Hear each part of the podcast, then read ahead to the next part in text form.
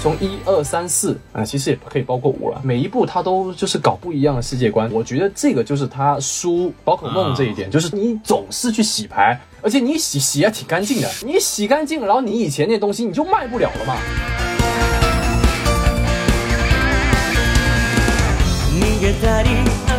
好，欢迎收听新的一集什么电台，我是孔老师。我是孔老师。我们两个孔老师今天给大家来做一期节目啊，是的，我们今天又要给大家做数码宝贝了。为什么又？什么叫做又？我们穿越到了平行宇宙吗？哎呦天哪啊！这个 本来我们这个上周的时候就就准备录了啊，准备录了，就跟那个王老师他们录盖里奇的那个绅士们是一块儿啊一样的啊，都在同一时间录。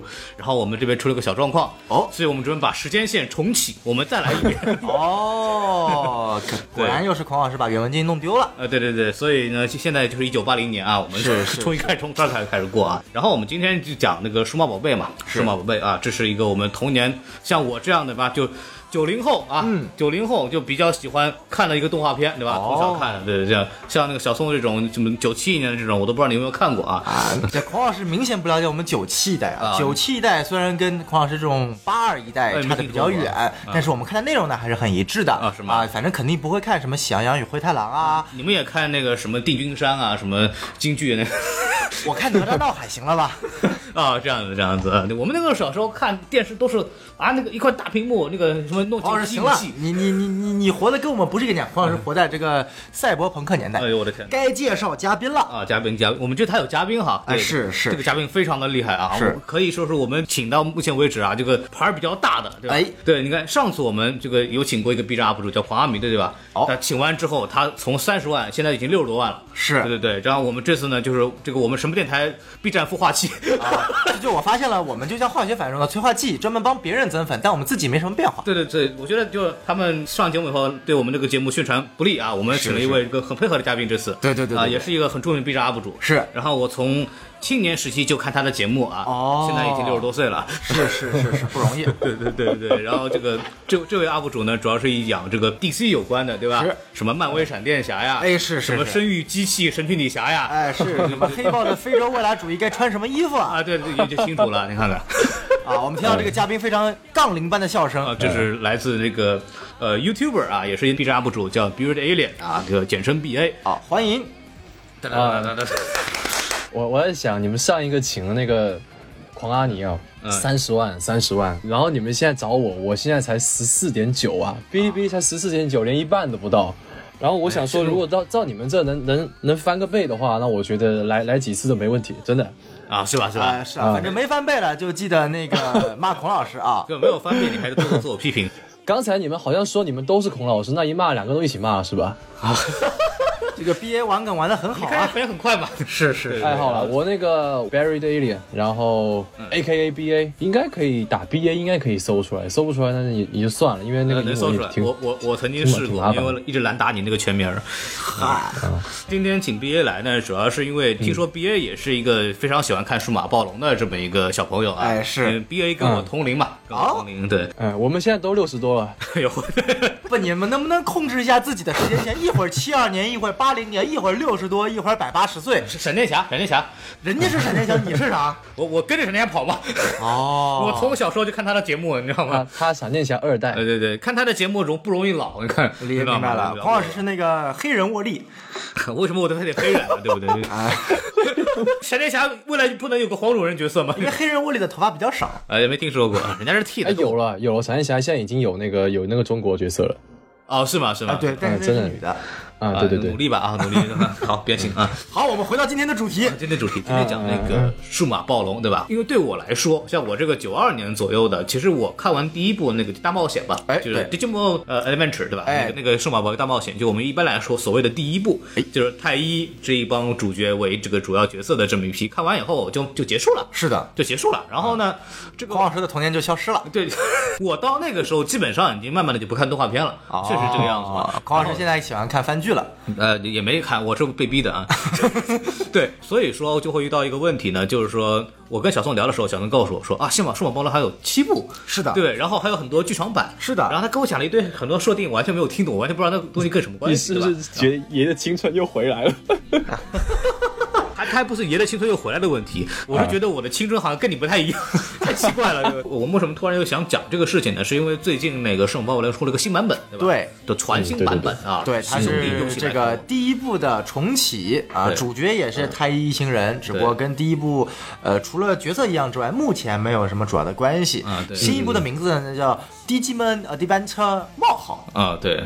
至于冒号后面什么东西呢？谁也不知道》啊，对，目前叫做 Digimon Adventure 冒号啊，停播。呃，给大家聊一聊这个非常有意思的这个番剧啊。然后在我们正式呃开始之前呢，我们呢可以先聊一聊啊，关于这个大家对于这个数码宝贝的这个 IP 的整体印象。嗯，对，因为我就看过那一部，然后两位可能是看的比较多一点。对对，然后我来我来先说好了，对吧好我就说的比较简单。我看数码宝贝呢，大家应该有一个印象，它是在那个神奇宝贝之后播的。哦就我估计叫数码宝贝原因也是因为跟那个神奇宝贝想做一个统一，让有一个认知度嘛。哎是。是是然后我一看的时候觉得不对啊，这个精灵为什么会随时进化，而且进化之后它会退回来？哎，非常神奇，对，然后而且那个鸭骨兽永远吃不饱，对吧？对吃饱才能进化，对然后撑死以后进化成什么丧尸暴龙兽，反正就非常奇怪的这么一个设定。然我感觉我跟孔老师看的不是同一个数码宝贝。对 然后包括那个什么，它的这个剧情，我觉得相对来说比成神奇宝贝会更加成人化一点点。是嗯，它会有，比方说跟这个现实社会的有一个接洽，因为那个神奇宝贝就是一个完全是另外一个异世界嘛，我们就叫、哎对叫异世界的一个东西。然后生宝贝它有一个现实社会和那个生宝贝事件中间有这么一个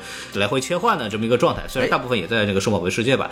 然后呢，包括人物和这个他们是跟单一怪兽有这个情感连接，对然后他的人物塑造啊，包括每个人的个性的凸显会比较强，对，这是让我觉得这个神数码宝贝相对来说比较吸引我的地方。对但是但是呢，我个人因为为什么对神奇宝贝印象更深呢？是因为神奇宝贝这个游戏和 IP 的这个延伸做的确实是比神奇宝贝强很多。没错从我的认知来说的是这样子，对，所以就会有这样的这么一个认知上的偏差，然后导致我后面的其实都没有看过，是这么一个对。然后我们让这个 B A 来先说，嗯，呃，B A 你对这个圣宝贝有什么初印象大概是一个什么状态？跟你唯一不同的地方就是，我看完第一部之后，当时电视它就有出那个第二部了。呃，对对对，就是我当时也是一集一集一集一集追的，因为它跟第一部是连在一起的嘛。嗯，第三部后来就是呃自己找碟看，就是后来就是会自己去买 DVD 了，盗版 DVD。然嗯后第四部大概是自己上网了吧，那个时候会上网了。第五部大学之后了吧，那个第五部很厚，第六部就真的看一点就就没有看了。然后他给我的感觉跟孔老师基本上差不多，我就不重复了，嗯，差不多。我第二部什么什么 V 仔兽，什么啊帝皇龙甲兽，哎，是是，但是第二部他那个进化套路有点，就是太让我觉得有点鸡肋，你知道吧？啊，装甲进化什么的，这个我们一会儿再说。嗯嗯对因为因为我为什么有印象，是我买过那个玩具，隔壁在收玩具，对对对，还可以还可以变身，那个什么装甲进化什么的机，甲龙兽我买过，机甲龙兽我买了。反正挺有意思的。就然后小宋老师，因为你比我们小嘛，对，你大概哎什么时候看的？娘胎里边早教什么？没错，没错。对对俗话说得好啊，小但有力。尽管我比另外两位老师稍微年纪小一点啊，但是因为我当时确实也是第一部在动漫的这个频道上看过的。啊其实我跟两位的情况一开始有点类似，就是看完第一部之后，以为就就结束了，就没有所谓第二部、第三部、第四部什么乱七八糟的东西。直到大概我到了初中吧，还是小学末期的那一段时间，我偶尔间通过一档漫画的一个杂志更新，知道了说哦，原来后面还有几部。我第二次看的是第四部，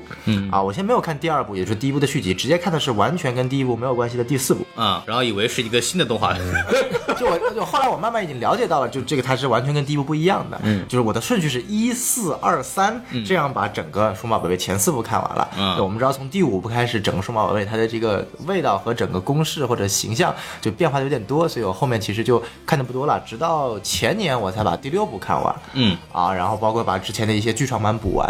那我对于这个 IP 的一个核心的感觉就是说，我其实个人非常喜欢这个 IP。就尽管孔老师也知道我很喜欢所谓的叫神奇宝贝，或者正统翻译叫做宝可梦，嗯啊，对吧？但是我觉得宝可梦它的一个地方，首先它是一个非常子宫向的热血番。对，就你永远觉得就是主角是一个没有危险的，他永远就是讲的是一个跟精灵如何有羁绊啊，然后要一起打怪敌人啊，获得冠军啊，完全是在一个异世界的一个呃奇幻创想的一个热血故事。反正各种挂，对吧？哎，逆属性，哎，逆属性大师啊，什么站起来，躲开，你可以的，加油 啊！然后皮卡丘就把大岩蛇电死了。对对，什么五级皮神干死神兽，哎，对对对对，所以就知道玩过游戏的人都知道，神奇宝贝本就是宝可梦这个游戏本身是一个虐待宠物的游戏。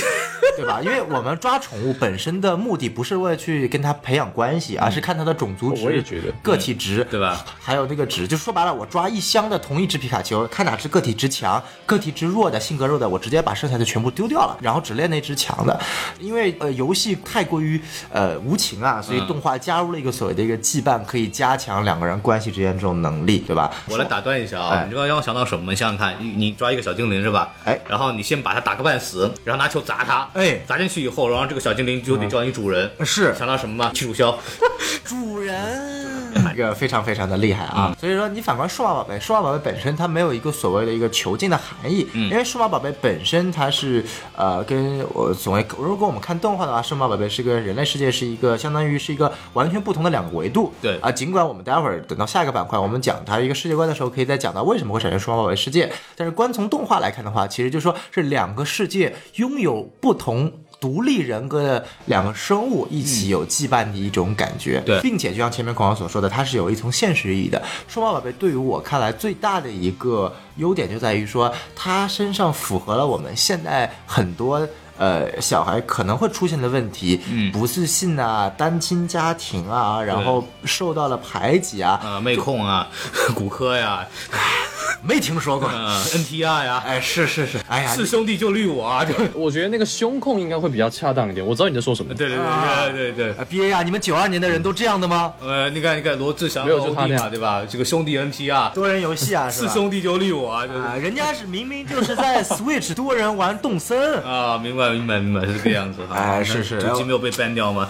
嗨，对我继续啊，嗯，就所以说就是你看数码宝贝的时候，就是你不像看小智，你永远没有办法共情的，他永远就是冲啊打呀，永远十岁。你看这个数码宝贝，它有一点就是它跟现实非常同步，包括这几年我们看到有 OV 啊，尽管很烂，对。包括剧场版啊，人物是在进化的，嗯，他也不断的讨论自己跟数码宝贝的。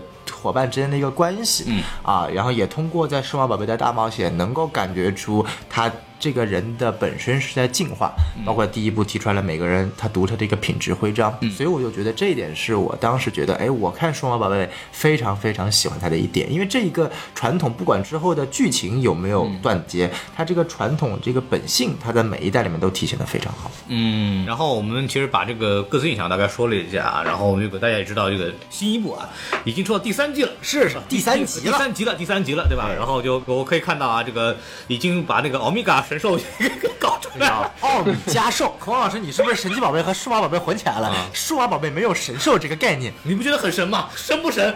我就问你神不神？神神神神神，三级欧米伽，你说神不神？两级奥米伽，三级怪都打完了，哎呦天哪，太神奇了，你知道吗？就是是我其实可以大家稍微聊一聊对这个前三季的一个大概印象。反正我我的感觉就是感觉非常快啊，非常快。因为说实话，我在小时候看的时候，并没有看到奥米伽兽的这个阶段啊，因为本身它在第一部的动画里面就没有奥米加兽，它是在第一部的剧场版里面才有。啊，对我我就看到什么什么战斗暴龙兽和那个钢铁加鲁鲁嘛，这是哎我看到的这个结果。然后对看到来一合体，发现就感觉反正我没有见过，啊，没有见过。然后我看弹幕里说啊，这个是什么奥米伽兽，什么很牛逼的，然后我就觉得 我就震惊了。对，然后完了以后就觉得感觉太一和这个阿和两个人这个这个人设稍微有一有点不一样。以前这个这个太一和阿和是符合这个所谓的少年动画片的或者少年番剧的一个基本人物设定，两个主角，一个是没头脑，一个是不高兴，对吧？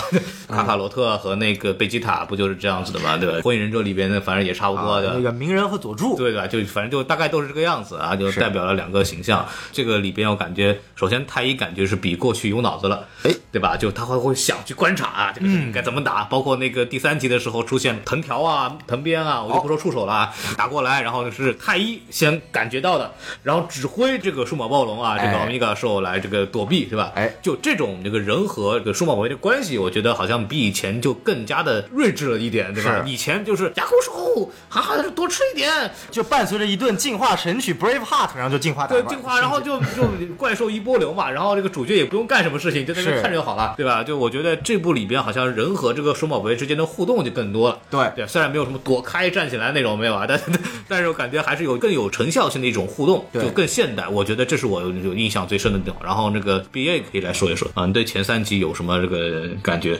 第一感觉就是打架挺多的就是啊就一直都打架，一直保持一个比较紧凑的一个节奏吧。嗯然后画面也挺好的，就是画面崩的比较少。嗯就除了他拉远距离的时候，你可能会看到一些崩的，不过那个其实还是在接受范围之内的对，的。方脸光子郎，啊、对，其他的就是就像刚刚那个孔老师说，他们那个参与感蛮不错的，人类有参与进去嘛，有那个羁绊那个那个那个元素。就太一一开始打那个阿尔戈兽嘛，像大门大兽一样直接参与打嘛，虽然打的是幼年期，但是太一有参与。然后那个阿和也有一直在骑在加鲁鲁兽的背上，不会像以前就是需要用到载具的时候才他才起，然后打架的时候他又下来。然后这一次阿和就是你看被一直被人射，然后他还就是一直没下来。哎，你看看那，我觉得这个还蛮蛮对我还蛮有意思的。然后太一也是一直坐在那个暴龙兽的那个头上的嘛，是不是？嗯，坐到那个脚上，其实暴龙兽在那个那个发绝招的时候，其实按理说吧，但太一应该是不是很舒服的，对对对，对不对？他其实不是很舒服，哪怕是他们两个站在那个奥米加上，然后那个手抓奥米加两个两个那个那个那个脚，其实也是不对的，但是看起来就很舒服，你知道吗？就人类一直跟双宝贝是零距离的，嗯，一直在一起的，不会像以前一样，就是你在后面就喊加油，然后你除了这个你就什么都不会做了。嗯，然后中间还有一些他们就进化的时候嘛，没有进化学，但是他们在进化的时候加入那种生长那种元素啊，嗯就生长，不知道后面不知道后面他会不会。就是每一次根据那个环境的不同，然后进化的姿势会不一样。我觉得这样子可能会比较浪费一点时间，但是如果他真的要这么做的话，其实也不错。那嗯，目前看的话，进化的时候能攻击也能防守，这一点我觉得还是蛮不错的。嗯，然后这就节奏的问题了，就节奏，目前不是看看到第三集了嘛，就有点有点怪怪的、哦。为什么怪怪的？首先，他第二集出现那个奥米加是不是？然后第三集那个奥米加他的那个打架也很厉害哦，大家都看到哈。是用那些剑啊，用那些炮啊，就跟那剧场版是一模一样的嘛。对一模一样包括那个究极体阿尔戈兽一样，来个地图炮，地地图射过来，然后被他打烂，然后又拿拿剑去插他，这些都是基本上都是一模一样。嗯，但是吧，问题就来了，你一开始出那个奥米加兽，如果说以后你要是搞些什么更大的等级啊，什么红莲骑士兽也出来啊，什么对不对？那皇家骑士也出来的话，其实我觉得你要是把世界观直接把之前那些一到五部那些那些世界观全部融在一起的话，我觉得没有问题啊。但是有个很大的问题就是，我看到你的预告了，你的预告是素娜她要进化成巴多拉兽了，我就很害怕，你知道吗？我就害怕你该不会是，那你在下下一集是不是那个什么阿柱要进化成那戈马兽要进化成海狮兽了？那你下下下一集是不是又要搞那个什么仙人掌兽？是不是？嗯，如果是要这样子搞的话，那就真的有点。有点那个，就是我挺担心的。对对对，我一开始大家就是啊、星星座，呃，数码宝贝加奥米加兽这两个关键词一出来，那肯定会热度就上来了嘛。但是你热度一上来，然后你就你就把第一部在原来的那个节奏就带回去哦，因为 OP 里面大家都看到了嘛，你最起码到成熟期都是跟以前一样了，是不是？嗯，至少阿和跟那个太一，我们可以确定不会有什么太大变化。虽然兽人加入鲁我没有看到，其他的可能也就是在完全体，最多给你进化个究极体，给你点创新的机会吧。但是我觉得最大的可能还是天使兽那两只。对但是它怎么变，其实也也就那样吧。说真的，我是希望他们能够有更高阶的，或者是更宏大的一个世界观。小汤老师来说一说，好，这个我们接着 B A 刚刚前面说的啊，就是我觉得首先第一点就是这个新版的版本呢，在我看来有一点比旧版特别好的，就是它对于战斗的一个逻辑更好的诠释。呃，我们知道新版之前有一直被诟病的一点，就是说进化没有神曲了。对对对，啊，但是我个人觉得这是一个进步的方向。为什么？因为之前的老版里面本身那个时期对于战斗这个东西的逻辑性没有很强的作用，包括第一集、第二集，我们看到呃这个暴龙兽进化打败贝壳兽，呃，我们当时戏称就所谓的十七分钟进化定律，对就前面十七分钟被虐，然后经过某一个主角的这个内心的这个升级，然后第十七分钟进化，十七分钟进化之后，在一分钟之内搞定对方，最后一定就是伴随着 Braveheart 这首处刑曲的加成下，任何一个招式 一分钟就可以把对方干掉。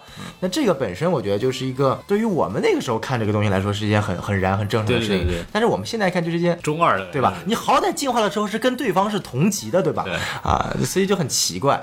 反正没有人能在我的 BGM 把我打败，就这种感觉。哎、对对对。那现在呢，这一部当中我们可以看到，首先第一点，它取消了进化神曲，反而这是更加贴切了我们所谓的数码宝贝真正的一个进化的样子。包括我们看到牙骨兽进化成暴龙兽，它是一边打一边进化，它把那种进化的呃一种协调性做得非常好。之前呃，我记得我们之前就吐槽过说，哎，反派不会在主角在这个伴随着进化曲转圈的时候打他吗？啊、这个这个，直到我们这个剧场版里面，我们当然知道，B A 也知道，就是第三集仿的那个剧场版，我们的战争游戏当中，当时的那个大反派迪亚波罗兽，就是在主角进化的过程中突然把主角给打废掉的。迪亚波罗兽：“爱和破坏神吧。名字就是取自于这些这个以前的这些经典里面的嘛，迪亚波罗梦，所以我就觉得说这部显得更加的逻辑合理了。嗯，然后呢，在第一集当中，它的配乐，尤其是太一初次见到滚球兽的那段时间，那个配乐我真的觉得非常好听。它没有所谓的很燃，但是它就至少对于我看过第一代人看来，是一种既有一种非常新的感觉，又有一种宿命再次相遇的这种感觉。他把这种重启，但是同一个角色的这种感觉做得特别好。说到那个宿命啊，不知道你们有没有留意到那个 OP OP 里面的一些彩蛋？大家不是都有看到那个太一向上一飞冲天的？对，他一飞冲天那个镜头，那个画面不是被切割了吗？两边是黑色的吧？有点致敬当初那个九九老板的那个画面尺寸，就是有点正方形哦四比三那啊，个。四比三的老版的画面尺寸对对对对对有内位了。”呃，我觉得不行，我觉得他他也得三六零 P 才行。还有一个就是那个最后不是有那个奥米加出来嘛？那个 OP 对吧？对他那个刻线是橘黄色的那个刻线。啊，我知道，他是致敬那个当时那个剧场版嘛。对对对，我看到那个情报是这么说，哦，我觉得挺哎，他是挺有意思的，是吧？因为你前面不是啊，后面突然就改成那个橘黄色的刻线，我觉得寓意蛮蛮深的，也是蛮致敬的，而且他致敬都是第一部的，对对包括剧场版嘛，是吧？嗯对对对。这个我觉得挺好，就他在也是有点那种宿命宿命的感觉。是是，他在前前面几集，包括这个所谓亚古兽的这个飞速几度进化，其实是带到我们好像看数码宝贝的那个时候的那个整个阶段嘛。对。他在两季里边可能就是带我们回顾了我们可能过去在几年里边看到的这个数码宝贝的故事，他其实有这种所谓回忆杀的感觉，给带动各种各样的回忆，带动情怀的这种感觉，对，就是是是有这种作用，对对对。刻意的在做这种事情。啊。对，然后我觉得就是说，怎么说呢，就得看这部电这部番的一个定位，因为我们知道在这部番之前，不管是东映还是万代啊，在第七部引入了就叫做应用兽的这个概念，是所谓的数码兽的整体升级。它从 Digimon 数码兽升级到了 Appmon 应用兽，就是我们的那个手机里的 App Store 的 Appmon。啊对它当时的一个目的呢，肯定就是吸引就是新一代的这个所谓的我们那个年纪的十岁的小孩儿去看。其实它的质量，我后来看过一部分，还真的不错。嗯但是不管从反响、口碑、物设、人设、怪物设定下来都很差。数码被制作不是一直都有这种诟病吗？天天就是每次都喜欢搞这种新花样，对对对对对。老是喜欢老是喜欢搞这种新花样，就是吸引那些那些新粉，吃相有点有点奇怪，嗯这个在我们之后介绍几部里面会讲到。但是我的意思就是说，这一部可以看到，呃，万代就已经发现了，就是说我想要去通过数码宝贝这个东西，不管是做出来好内容，还是赚钱，还是说讲情怀与否，我是一定要根据以第一代或者说以大家熟悉的这一代的人来去做的。包括之前，当然前面 try 也做过了，但是失败了。两个极端嘛，一个是纯走情怀不求创新，一个是纯求创新，把这些东西融进来。那么在这一步，我们可以看到这两个东西有一个结合，既有很多致敬的元素，又它有创新的东西。对它不会再用那个光叔的 Butterfly 了。其实我觉得挺好的，这真的别再消费光叔了，好好的就安息 安息吧。我觉得他的 Butterfly 就让我们成为我们那个时候的童年，可以去进化到我们新一代的一个一个一个整体对于数码暴龙的一个一个感觉了。对对对，以前是八大，以前是 butterfly 嘛，现在是八大湖嘛，啊，哎嗨，你又串戏了，又串戏了。差不差不多吧，差不多啊。哎，其实其实你不要说 Butterfly，其实当时那个什么，当时老版的那个片尾曲其实也挺好听的，真的。对对对对对，嗯，我觉得数码宝贝就是真的是属于歌曲很好听，对就无论是进化、片头啊、片尾啊，其实都很好。它里面的配乐也很好对。对对对，真的。它的配乐，我是有一个特别喜欢的那个日本的那个作曲家，不过也去世了，叫有泽孝纪。嗯，他配过的最著名的就是配过了一二三四部数码宝贝的配乐，嗯以及美少女战士的配乐。啊啊！天哪，嗯，美少女战士风格啊，他他是一个非常喜欢用交响乐来配，所以我们看到在数码宝贝里面有些比较有史诗性的一些场景，它的配乐其实是非常能够打动人的，不亚于很多经典的影视作品里面的配乐。啊，そうですか。啊，然后最后我再补充一点，就是呃，就包括上上上周这个更新了第三集嘛，啊对我对第三集的一个，就像前面 B A 说的，呃完整的致敬了我们的战争游戏，啊不管从线条的勾勒呀，从整个剧情的打斗啊，嗯 就是地图炮一开，他那个左手暴龙剑一闪，然后右手加加鲁鲁炮一砰画条龙啊，嗨，左手 用一挺画条龙啊哎，右右手手画一道彩虹。哎，对对对对，基本上就是如此。啊我严重觉得，就这首歌可能是根据当年的《数码暴龙》的这部剧场版改的。对，然后数码暴龙那个叫什么战斗暴龙兽是吧？淡黄的长裙对吧？哎然后这太一蓬松头发，然后牵着手啊去杀怪是吧？是是啊，就不看油画去了。哎，你闭嘴！啊，然后包括最后一一刀用暴龙剑把老版迪亚波波罗兽，哎新版是这个阿尔戈兽给捅死了。这个其实真的很像，好像是分镜都差不多是吧？基本一样，基本一啊样。挺有意思的。啊，包括新版这次是奥米加兽的登场也跟老版一样，是从数码蛋里面孵化出来的那种感觉，就非常的具有这种史诗感。还有那个屏幕前的光子郎啊，，对对啊，这是什么东西？我验测不出来。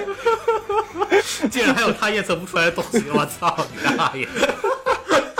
就光子郎永远是属于告诉观众，哇，这个这个这个怪看起来很屌。这个怪挂逼我！哎，我我突然想到一个很有趣的一个点啊，当时看那个我们的战争游戏的时候啊，就是有一个很燃的一个镜头，我我不知道是不是只有我一个人燃而已，就是他当时那个呃雅古兽跟加布兽究极进化的时候，不是有那个有那个三 D 那个动画过场吗？是对，然后那个当时是全世界的人不都在看他们那个战斗的画面吗？嗯然后你知道吗？那个全世界人的电脑都是他们两个在在进化那个、那个三 D 画面，而且也有 BGM 的。然后那个时候看着超燃，你知道吗？就好像全世界都在听。实际上，他当时那个那个声音、那个音效的处理跟画面处理，他就是那个环境处理，他就是全世界都在听这首歌，全世界都在看他们他们两只在进化，哦，好帅啊！嗯，真的，这当时我看是超燃。想想挺燃的，啊。嗯，但是呢，你不觉得很诡异吗？没有，你要想，这是 B A 作为一个 UP 主他的一个终极梦想。嗯。啊，就希望全世界的人都可以看到他做的视频。啊。啊我们我们什么电台就是帮你看到这件事情的，加油，你一定会成功的。对对对，就是希望你也帮我们让全世界知道我们电台 这这个有点难度啊。啊，有点难度，有点难，有点难度。我们努力吧，我们努力的。但但现在会很诡异，你就想想看，哎为什么打架会有配乐？谁把音响开了？这这个其实它其实是一种就是比较比较比较神奇的一个处理方式。它是一种就是这个给观众的一种共鸣吧，就是反正就是这个艺术。不过我想哦，因为它那个配乐啊，跟那个什么，跟那个进化过程，它为什么这么公式化？应该也是受限于当时的那个制作水平吧。啊对对对毕竟你不能搞那么，你不能，你没有那么多动作吧，你画那么多动作肯定很贵嘛，搞搞对不对？三 D 都已经很了不起了，就就那个那个年代对对对，，主要是没钱而且那么多集呢，你开玩笑？对，所以他们就把那些就是能够不停重复的东西，一定要做精做好。哎，这个其实还蛮蛮欣赏的嘛。对对对，像假面骑士变身，永远看不腻。毕竟每集得变个两两回吧，然后每集都得有变身吧。对你，你想想看到之后，就是说白了，等每一个怪都要进化的时候，他每一个人都要放一遍，这个多拖时间。本来一集就二十三分钟，去掉 OP，去掉 ED 也就二十分钟。哎，所以那个 try 它唯一做好就是它全屏，一个屏幕分好几个小屏幕，这个就做的挺挺省时呃间。但但主要是踹着剧情，我宁愿你多看点进进化的片段，我也不愿意看他的破剧情。不，这个步骤啊，其实从这个心理分析来讲，它是给小朋友的。是就小朋友每次，我们小时候最激动的其实就是看进化。对就你现在想，你最不愿意看的就进化，全部都是一样，然后还耗时间，对又什么什么的。但是你小时候的时候觉得这是个仪式感，就我操，进化了，这是个仪式有头发了。我还没听说过啊，没有，人家进化不都是没有头发吗？它是个仪式感，就它是一个心理上的东西我觉得。这样叫主人也是一种仪式感啊，一样。就不 不要再说了啊，这个很危险啊！我们我们提倡这个人格平等啊，别开玩笑啊。对，所以所以所以就是挺有意思。然后我们其实往下说一说这个哎数码宝贝这个事情嘛，因为我看这个新版本的时候，我一个最大的疑问，第一部的时候就是这个人类世界是吧？哎还有一个数码宝贝世界是吧？是里边反正都是基本是一样的，就是就有山有水有树林对吧？对就有松花江什么的，就嗨什么大麦有高粱都都有的。但是到这一部里面，新的一部，它好像进到一个叫网络这个这个世界的，还不算是那个 digital world，对对对对对。还不算到那里吧？集体我们现在是日式发音 是吧？日式英语是吧？都不懂哎，啊，对，这个这个基本阿里班丘。啊，这几个都可以，都可以。不是是阿迪班查，哎对，你们听的都都是有血统的人，了不得 Digimon Evolution，啊，呀，可以了，可以了，你们说一下，说一下，说一下啊！对对，就是我在看前前三集的时候，其实会有就这个网络世界的问题嘛。网络世界的问题就非常神奇，就是它是在现实世界和数码宝贝之间夹缝当当中的。是然后这个也是我觉得这个前三集这个比较吸引我的地方，是因为我的认知啊，就按照我们的常规认知，就是说数数码宝贝这个东西，如果按照现在来说，它应该是就是它是跟这个人类有一个紧密连接，通过什么，比如说消灭病毒，比如数码宝贝它就是一种程序，哎然后呢，它的反派就是一种病毒。呃，新的这个版本里面其实是走的这个路线，对吧？对就在我看来是这么一个路线，那我就很喜欢这个东西。哎但是这个东西我之前是没有没有看到过的，在老版的里边，所以我不知道它这个是新的出的设定呢，还是它是一个数码宝贝已经有的这么一个基本设定之一？哦啊啊，那我可以讲一下。就首先啊，我们要知道一点，就数码宝贝它的一个设定是在不断不断的补全的。对对对啊，那到了这一步呢，我们看到有这个叫做网络空间，我们叫做 Net，它相对于我们之前所提到的那个在数码，就是像人类世界一样一个数码世界叫 Digital World 啊啊啊，这是两个不同的概念，尽管看起来很像。就当时如果不了解数码宝贝这个设定的很多人，当时骂新版的时候就说，哎，没有数码宝贝世界了，全都是这个网络世界，这太太难看了，垃圾啊哎，这个我们懂数码宝贝的也就相视一笑，这这这个小白吧。啊，你看看，啊，对吧？第三季打脸了吧？最后，啊，这么美，Digimon World，哦，对，这么念啊，哎，是什么意思呢？哎就它其实是有点类似于我们前几年出的一个 PS，或者说现在 Switch 上也可以玩的，叫做《数码宝贝网络追踪》或者叫《骇客追忆》的两版游戏中的一个设定啊，。所以他的女儿也那个失踪了嘛，网络迷踪的梗啊哎，，嗨，这个这孔老师这个梗有点，我知道 BA 肯定没有反应过来啊。然后这个什么意思呢？没有反应过来。这个这个网络追踪，它讲的是就是主角是一个在现实世界中他的一个所谓的一个侦探的一个定位，就是他有他有前后两版，两个主角，一个是侦探，一个是黑客，它的作用就是接到任务，然后在他这个网络空间里面解决啊、捣乱的数码宝贝啊、因为它有点类似于新版，就是说。这个数码宝贝是在网络空间里面捣乱，然后呢，影响到现实世界的一些电路影响。啊，啊，大家这个设定就有点类似于从网络是网络追踪这里面就给搬过来了。哎但是其实这个最早的设定呢，就也就是说网络追踪这个游戏的设定呢，来源于当年的最早就是刚刚我们提到的《我们的战争游戏》这一部第一。第一部的剧场版的一个设定，嗯因为我们知道当时奥米加兽不是在数码世界变身的，它反而就是在这个充满网高的网络空间变身的。啊，啊，当时它这个网络空间的一个设定也也是，就是呃，迪亚波罗兽呃要发核弹毁灭世界，太一和阿和就呃召集了雅古兽和加布兽进入了这个啊、网络世界，然后他们进化成了战斗暴龙兽和战、呃钢铁侠鲁鲁，然后被打败了。然后哦啊，然后直到就是全世界的孩子通过邮件和这个互联网，呃，看到了这个网络空间的一个世界，嗯，然后呢，帮助他们爱的力量，最后一起进化。哎，这这这比较中二嘛，就反正光明的力量、爱的力量、勇气的力量、友情力量，反正是巴拉巴拉巴徽章的力量结合在一起，然后就进化成了奥米加兽。啊，但他那个时候没有饭圈是吧？如果有饭圈的话，那绝对无敌了，我靠。啊对。然后反复刷刷是是是，不有的，啊你知道为什么吗？当年你知道他最后是怎么打败迪亚波罗兽的吗？怎么打败的就迪亚波罗兽的速度太快了，以至于奥米加兽也抓不住。是。然后这个时候光子郎就想到了一个办法，什么？他召集了全世界的小孩儿，哎。都发了一封邮件发到迪亚波罗兽的那个伺服器上面，导致迪亚波罗兽的程序宕机了。嗯打死他！嗯这是真事。就是迪亚波罗兽的程序宕机了一秒钟，奥米加兽抓住那个时机刺穿了迪亚波罗兽，好笑了。当年就成功预感了未来这个微博是怎么爆掉的。没有，我在我在想，如果当时那个微博也是像现在这么那个的话，我估计数码宝贝每进化一知道究极体还是融合什么，都得上个四热搜。对对对对。微博宕机，然后放一个热搜，对，那个 B A 前面讲的这个点其实是很好，就是说，呃，根据设定啊，我们接下来就回讲一下整个数码宝贝的设定。对对对啊，前面包括狂热提到，其实数码宝贝设定它是一个非常神奇的地方，本身它不像于数码神奇宝贝，神奇宝贝或者说宝可梦，它的最主要的一个设定来源就来源于游戏，嗯对不对？那动画其实说白了是赋予游戏一个人格化，补全它的一些内容的，啊然后可能还有小说啊、漫画这些东西的存在。但是嗯嗯 Digimon 呢，就所谓的数码兽这个东西呢，它并没有一个核心的载体存在。嗯游戏它可能三四年更新一版，然后都是没有连续性的。对动画作品就是我们所熟知最了解的，更不用说了。嗯后面每一代之间都没有关系啊。然后再说它的最基础，它是来自于有点类似于托马鸽子的一个虚拟宠物这么一个概念。嗯或者说托马鸽子是超数码兽的。